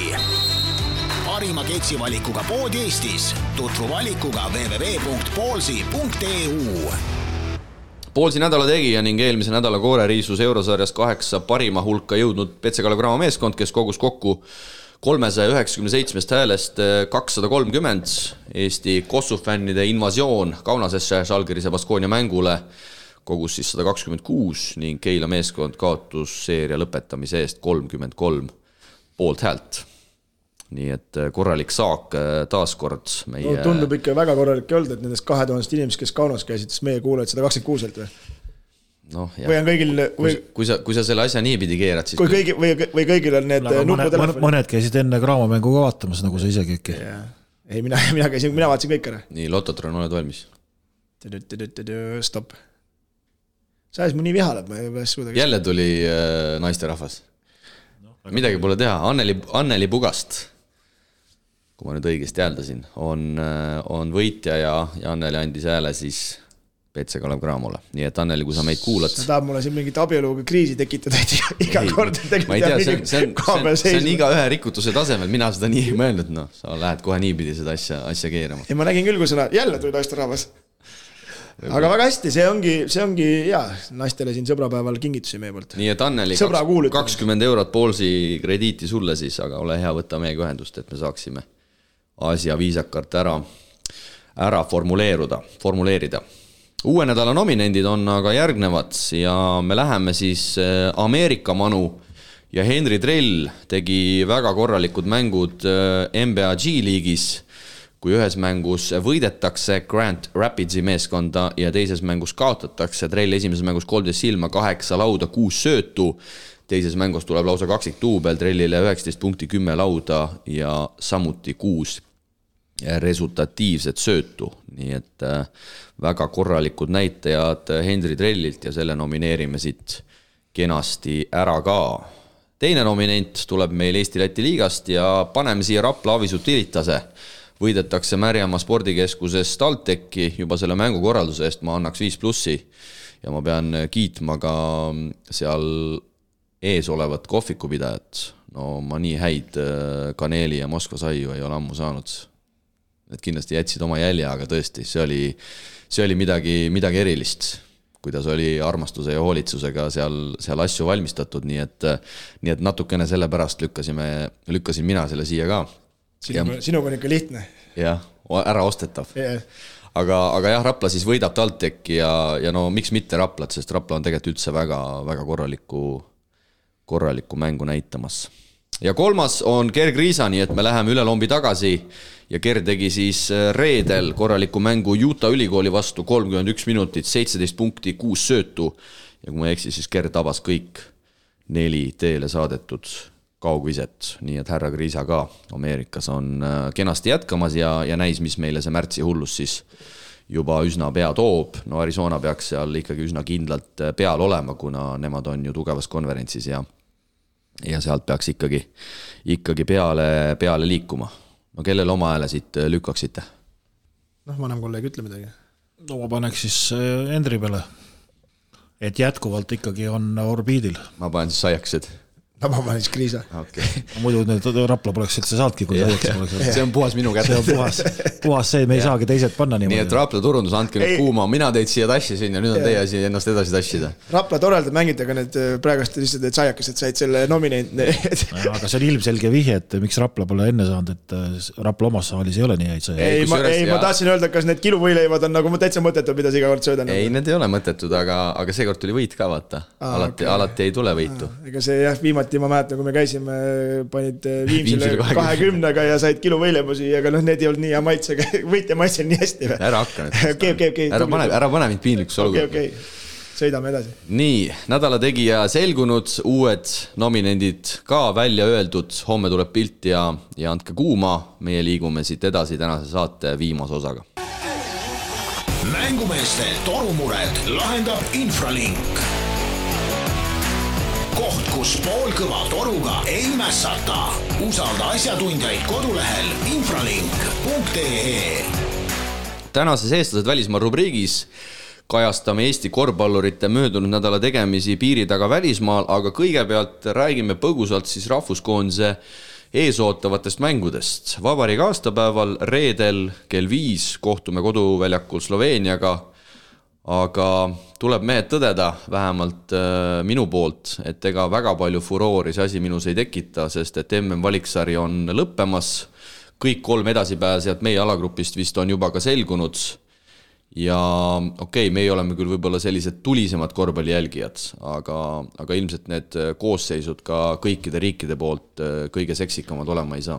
no tõenäoliselt ikkagi siin on Pilpaid ka taga, kui me vaatame just ütleme oma, oma mätta otsas, siis meil on ka ikkagi päris, päris kehvasti, et ja ega väga tõesti seda ei ole seda nagu särtsu kuidagi seda ootust nagu ei ole, et see mäng tuleb reedel, noh kindlasti vaatame ära ja, ja, ja vaatame, kuidas läheb, aga, aga hetkel jah tuhhi nii kõva peal ei ole.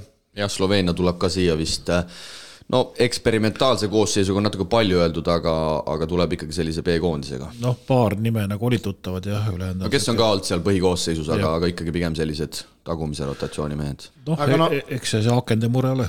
jah, aga eks meil on ka siin ikkagi jällegi vaja edasi mõelda ja, ja siit jällegi oma, oma maksimum välja võtta. Ja mängime siis reedel vabariigi aastapäeval kodus Sloveeniaga aga otse loomulikult kutsume muidugi kõiki inimesi saali meie koondisele kaasa elama, sest et, sest koondis mängib ikkagi kaunikesti harva ja, ja, ja tavaliselt ju alati selline mõnus atmosfäär on ka saalis, saalis olnud ja juba sellepärast tasuks koondist toetama minna ja esmaspäeval siis mängitakse võõrsil Rootsiga, kui mu mälu mind nüüd ei peta, siis Mälmos vist on see mäng.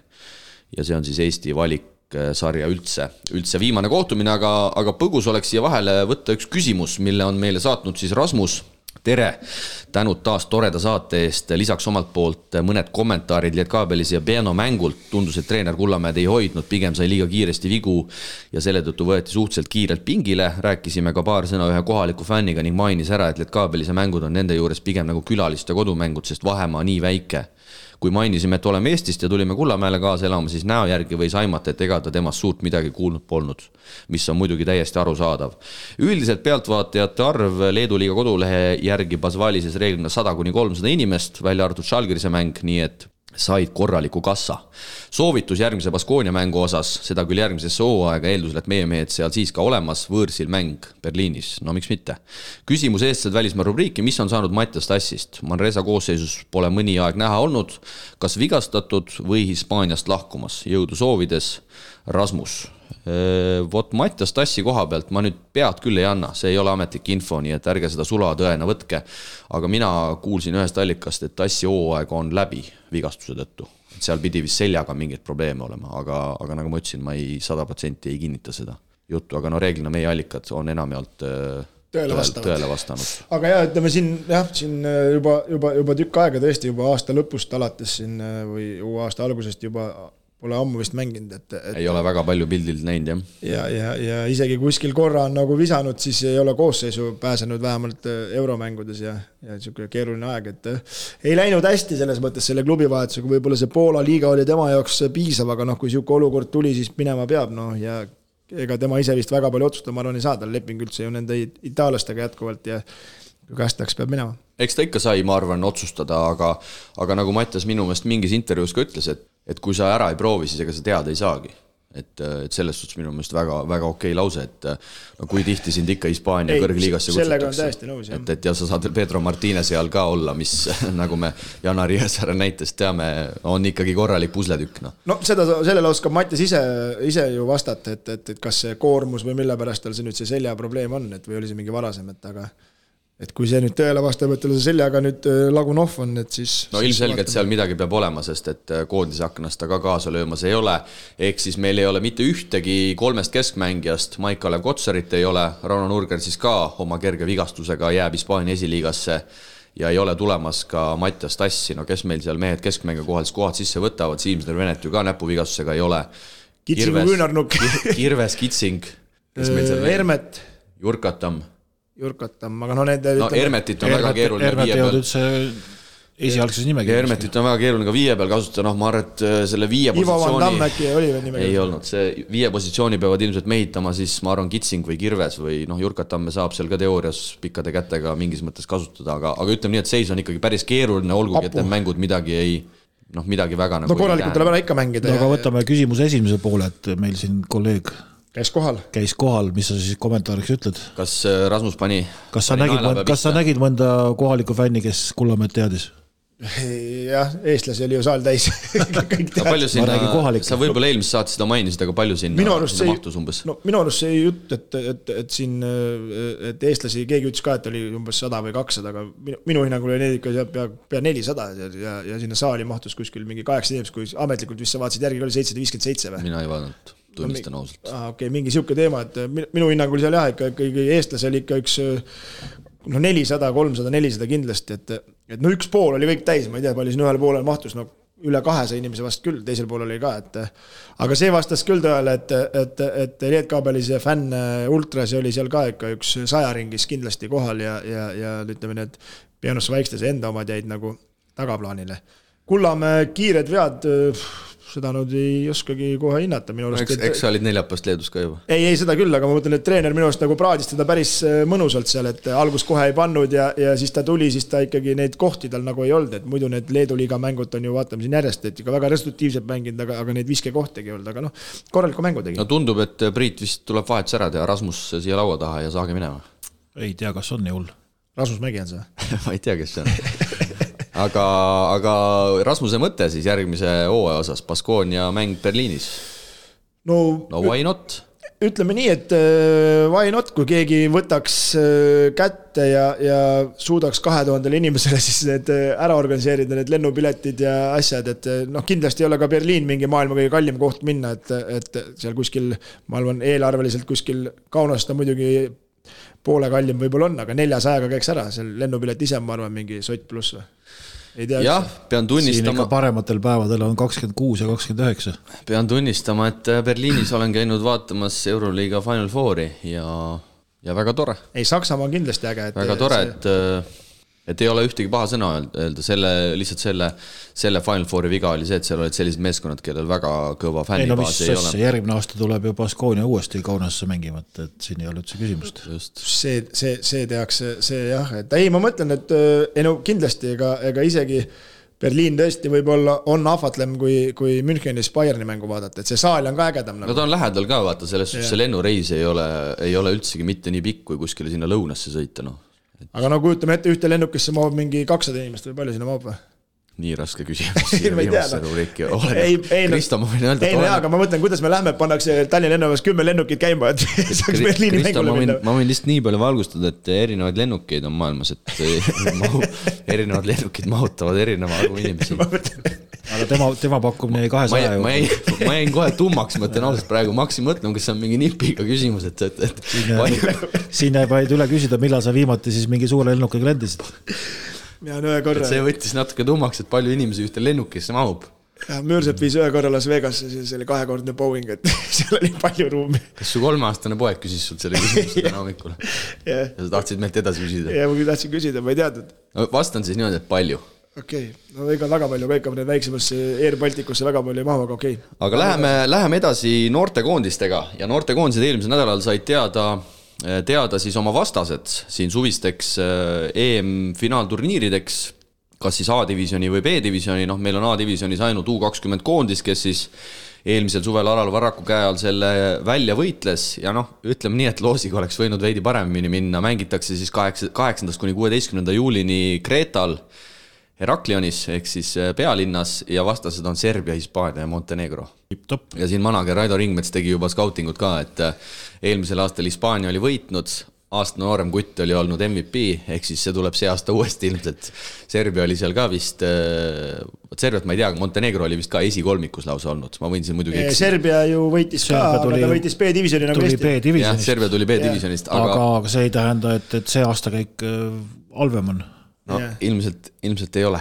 aga jah, Montenegro oli ka kõrgel olnud, et, ähm, et ühesõnaga väga karm loos, aga noh, ega seal A-divisjonis ongi väga no jah, ega seal mingeid jah, suvalisi, liht-, lihtne nagunii Eesti-sugusel võistkonnal olema ei saa ja ja kui sa tahad võita, siis ongi hea, kui alagrupis tugevamalt välja lüüa, siis läheb aina lihtsamaks ju. kaks tuhat neli, kaks tuhat viis aastakäik ja, ja väga siiralt öeldes tahaks näha küll Henri Veesaart seal turniiril ja tahaks näha just selles valguses, et et praegu väga paljud Arizonas väljakule ei saa, ta küll selles võidumängus, kus Ker tegi hea kohtumise, sai üheksa minutit, lausa seitse punkti ka, aga ma tahaks selles suhtes näha Veesaare osas, minu meelest see turniir oleks talle täpselt paras, A-divisjon, U kakskümmend, ja ma arvan, et seal ta peaks võtma vastutust ja me saaks tast selles suhtes ikkagi päris hea pildi ette, et mis, mis masti mees ta tänasel päeval on.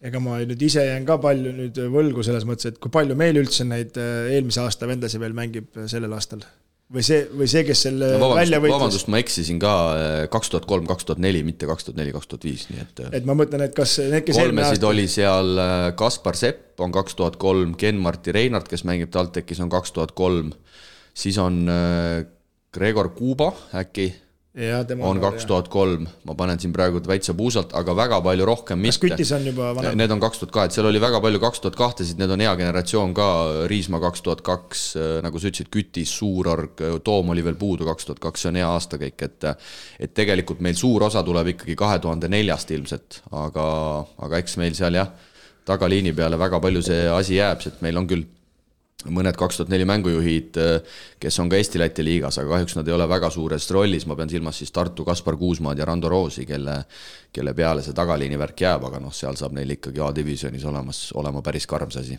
Aleksander Tassa ka, aga tema ei ole muidugi mängujuht no selles mõttes on, ma ütlen, hea, hea ja loodame, et see Veesaar tuleb, et, et saame enda jaoks vähemalt ütleme, need see on ju meie tulevik, see uus kakskümmend ja, ja saaks korralikud äh, laagrid siin teha ja, ja no, minna, minna ja võistelda. välja ei kuku, see on kindel eesmärk, et ikkagi saaks jät-, järjepidevalt. mis selleks tegema peab? no seal vist ei tohi viimaseks ei tohi jääda no,. õnneks, õnneks on see süsteem vist, et või seal pärast seda edasi mängida alagrupis viimaseks jääda. see süsteem on natukene parem, et et isegi kui nad jäävad seal nüüd neljas alagrupis neljandaks, siis ikka mängivad kellegagi siis nad mängivad, selles suhtes nad mängivad mingi alagrupi esimesega, aga et seal kuidagi minu meelest äh, praegu süsteemi järgi natukene on see, see asi ei ole nii karm, et püsimajäämine on veidi nagu süsteemi mõttes lihtsam. et natukene sellist ehkut... ärme räägi asjast, mida me ei tea. natuke sellist ehkut on rohkem sees aga Alar Varrak siis peatreener, abitreenerit hetkel, hetkel jään võlgu. U kaheksateist poisid, keda juhendab siis Chris Killing, nemad lähevad Portugali juuli lõpus ja neil siis Ukraina, Holland, Rumeenia, Iirimaa, Kosovo. No ma ütleks, et ei ole kõige kehvem loos tegelikult, Rumeenia, Iirimaa, Kosovo, tänasel päeval me peame ikkagi kõrgemalt mõtlema ja ilmselt see edasipääsuüritus peab jääma siis Ukraina ja Hollandi vastu, seal tuleb midagi ära hammustada ja kahe hulka tuleb siis jõuda, et pääseda esialgu esikaheksasse. U kuusteist poisid, nemad lähevad augusti alguses Rumeeniasse, neljas kuni kolmeteistkümnes ja neil siis Ukraina, Suurbritannia, Ungari, Norra. No ka midagi eriti ei ütle, et võiks, võiks, võiks ju õnnestuda midagi. Ja siis jäävad veel ka neiud, U kaheksateist neiud lähevad siis TalTechi peatreeneri hispaanlase Sergio Cubero Rico käe all Bulgaariasse ja neid ootab ees, ma ütleks ikkagi päris tummine alagrupp, Rootsi, Slovakkia, Ukraina, Bulgaaria, kõik ikkagi tüdrukute korvpallis üsna korralikud riigid, et sellist Kosovot siia sisse kahjuks ei viska, ei taha Kosovole kuidagi liiga teha, aga. jah, tahaks öelda, et Rootsi meil, aga kui me just rääkisime, kuidas käidi naiste Kosovo vaatamas, seal ikkagi naiste korvpall on päris kõrgel tasemel. jah, ja Rootsi no, ju no, mängis ka siin Baltic Seal meie tüdrukutega, no meil oli muidugi siin mitu no meil oli Timo oli treener. jah, me, meil oli põhimängijad olid puudu, aga Rootsit, kui ma ei eksi, me ikkagi mingi viiekümnese seal, seal juba saime ja U kuusteist tüdrukut siis ka üle pika aja pannakse välja EM-ile, Montenegrosse minnakse augustis ja neilgi midagi lihtsat ei ole, Saksamaa, Ukraina, Norra ja Luksemburg. sellised alagrupid ja, ja sellised koondised siis äh, meie noortekoondistele suviseks perioodiks aga siia lõppu siis vaatame üle veel, kuidas meie mängijad välismaal toimetasid ja nagu lubasime, siis äh, Leedu karika pronksi mängu juurde veel tuleme ja Lietkabelis siis palju õnne, tullakse Leedu karika pronksile, võidetakse kolmanda koha mängus Lietuvas Riitast üheksakümmend üks, kaheksakümmend kaheksa, Kullamäe üheksateist minutit, üksteist punkti ja poolfinaalis siis olgu öeldud, Lietkabelis päev varem kaotab Žalgirisele kuuskümmend seitse, seitsekümmend seitse, Kullamäe kakskümmend üheksa minutit, seitse punkti, viis lauda, neli resultatiivset söötu ja teisipäeval mängib Lietkabelis veel ka koduliiga mängu Kedainjan ja Vežisega, kodus võidetakse võidetakse sellise G-liigi skoori rütmis äh, kodus ära, üks, sada üksteist, sada kaheksa, Kullamäe kaheksateist punkti, üheksa resultatiivset söötu, nii et päris, päris julm nädal Kullamäele, ma ütleks. jah, ja ütleme, Lietkabelis ikkagi seal koduliigas väga kergelt ei lähe, et, et siin ju mäletame, Šiauljai ja Brenai ju kaotasid ja, ja, ja nüüd ka jällegi napp võit. jah, napp võit ja, ja Eurokapis siis matk, matk jätkub. no seal läheb rooliselt, roosiliselt hetkel aga selles suhtes on seal hästi, et äh, nüüd tuleb koondise paus ja Eurocup ikkagi selle pausi teeb, et erinevalt, äh, erinevalt Euroliigast ja järgmine mäng siis Lietkabelis Eurocupis alles kaheksandal märtsil alagrupi viimase CD Vita olümpia vastu. ja hetkel siis Lietkabelis Eurocupis jagamas viiendat kuni seitsmendat tabelipositsiooni koos itaallaste Venetsia ja Pressiaga. noh, Pressia näed. naksti, nagu naksti. jah, karikavõitja, vastaseid küll Kreeka esiliigas Sten Sokk pidi vastu võtma oma uue koduklubiga esimese kaotuse, kui, kui Papagoule jäädi alla. Sokk kaheksateistkümne minutiga punktiarvet ei avanud, viis resultatiivset söötu tuli kontosse, Martin Paasoja Reikaviki võiduseeria kahjuks ei pikenenud, kodus jäädakse alla Haukarile. Paasoja teeb küll individuaalselt väga hea mängu, kolmkümmend kolm minutit, kakskümmend punkti, üheksa lauapalli, nii et tundub, et Martin omad, omad sai kirja. Ja lisaks siis veel ka Hispaania esiliiga juttu, kui hea hooaja siiani teinud Jaan Puideti koduklubi Valladoliid jääb võõrsil alla Leida meeskonnale, Puidet viieteistkümne minutiga punktiarvet avada ei suuda ja Kipuskoa ehk siis Nurgeri meeskond saab taas võidureele, võõrväljakul võetakse kindel võit, Rauno igati pildis kahekümne viie minutiga kaksteist punkti. ja vaatasin üle ka, seal meie mehe klubid on, on mõlemad siis hetkel ikkagi play-off'is sees kaheksa hulgas, Valladoliid paar astet küll kõrgemal nii et sihivad ka sinna, sinna play-off'i. Valladoliid, Valla, Valladoliid on sel aastal ikkagi Pudetil ikkagi väga hästi mänginud, et päris kindlalt play-off'is muidu oli raskusi sinna saamisega, et nüüd on ikkagi päris stabiilse hooaja teinud ja selle üle on küll hea meel ja Pudet ka ikkagi pildis väga hästi. jaa, üks, üks väiksemaid klubisid ikkagi Hispaania esiliigas või noh, vähemalt ei ole seal eesotsas, aga hetkel nad peaks olema viiendad, kui ma ei eksi ja Nurgeri koduklubi vist seal seitsmes, seitsmest kaheksas, aga. kui mul õieti meenub, siis eelmine aasta tegid ju mingi mega lõpuspurdi, kas kuuest mängust viis võitsid või kuus, et üldse play-off'i viimasena saada. nii oli, nii oli, et olid seal väljas ja oli üsna lootusetu ja, ja sul on hea mälu. sul on hea mälu. mõndade asjade peale küll, jah. aga sellega hakkame otsi kokku tõmbama. meid on siis ees ootamas sel nädalal esimene rahvuskoondise mäng reedel Unibet Arenal, olgem täpsed, siis Sloveenia vastu. Kristo, oled saalis? ei ole? Äh, vaatame, ei oska praegu sulle öelda. taastub neljapäevasest superlahingust. no ma tahtsingi just öelda, et neljapäeval siis kõik saali, et äh, Siim tuleb, äh, Priit tõenäoliselt ei tule mina tulen, mina olen juba kolmapäevast Lääne-Virumaal seal toimetamas, asju, asju tegemas, suuri asju. jah, see on, selle üle on hea meel, et, et tahaks nagu mingitki toetust, et näiteks kui mul vaba aeg on ja Kuremaale kutsutakse, ma läheks kohe kohale, noh, et aga, aga. katsume aga... ikkagi äh, nii-öelda madalamaid Eesti korvpallisarju ka pildis hoida. nii on, tuled sa? et peab skautima tulema ei saa skautida. mul on teiega ära mängitud. sul pole seal midagi skautida võib-olla play-off'is, aga, aga Kuremal seda Rae Kossu skaudid. mul on nendega kaks mängu mänginud. Play-off'is lähed kokku aga ei, no selles mõttes, et ega siin üleskutse aus, et paneme saali täis ja proovime mingi, mingi, mingi, mingi numbri teha, et sissepääs on tasuta ja, ja kellel huvi, siis koha peal väikesed äh, loosi, loosiauhinnad meil on ja, ja ühe euro eest selle saab, et see on niisugune sümboolne lihtsalt, et kuidagi ka Kadrina karusi elus hoida, et ega igal, igal asjal ju, igal üritusel on kulud, et, et, et neid kuidagi katta jah, ja kui siin sai räägitud, et äh, Liepajas näiteks kaks tuhat viissada nelikümmend inimest, siis tore oleks ju järgmise nädala saadet sisse juhatada tekstiga näiteks, et. Äh, kaks tuhat kakssada viiskümmend saal täis. no nii suurelt võib-olla ärme esialgu mõtle, aga näiteks, et äh, Rakveres oli neljapäeval tuhat inimest esiliiga mängu vaatamas. no see oleks, see oleks võib-olla äge jah, aga vaatame, kuidas õnnestub, et, et, et. no seal on vaadata küll Saage, Arbet. Rannar Raap. Rannar Raap, just. vastastel. Ron Pehka jah, siin on endiseid äh, meistriliiga mängijaid ju küll ja veel. ja et, et, et ma tahaks Radunitsat teha, et keskendun sellele mängule, et saaks seal kuskilt äh, ära ämestele, viimati mul oli kelle sa ette võtad siis?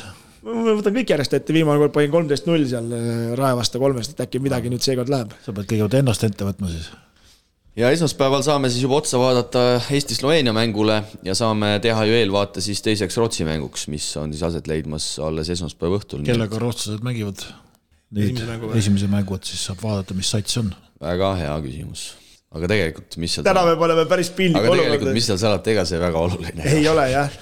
ja, ja no muidugi meil täna Euroliiga rubriik jäi vahele, aga Euroliigas ju kahekümne kolmandal hakkavad ka ikkagi mängud ja, ja läheb tuliseks andmiseks edasi. lihtsalt äh, natuke võib jälle ettepoole vaatama, et okei okay,, meil tsentreid ei ole, aga meil võib-olla seal mõned nooremad mehed, kes pole enne saanud, äkki saavad peale ja ja nii see, nii see teras karastub. nii on ja piletivõitjad siis teatrietendusele, andke endast märku, Ellar Loorits ja, ja Maja, Maja Pratka saate kaaslasega suvel minna, sinna on küll palju aega, aga, aga kindlasti äge asi on seal Tartus, Tartus kammivabrikus äh, tulemas, head kuulajad, selline sai selle nädala korvpallisaade. tagasi, tagasi taas juba veidi vähem kui nädala pärast, olge tublid ja kohtumiseni ela Unibet tv-ga kaasa suurimate korvpalliliigade mängudele. Unibet, mängumeestelt mängumeestele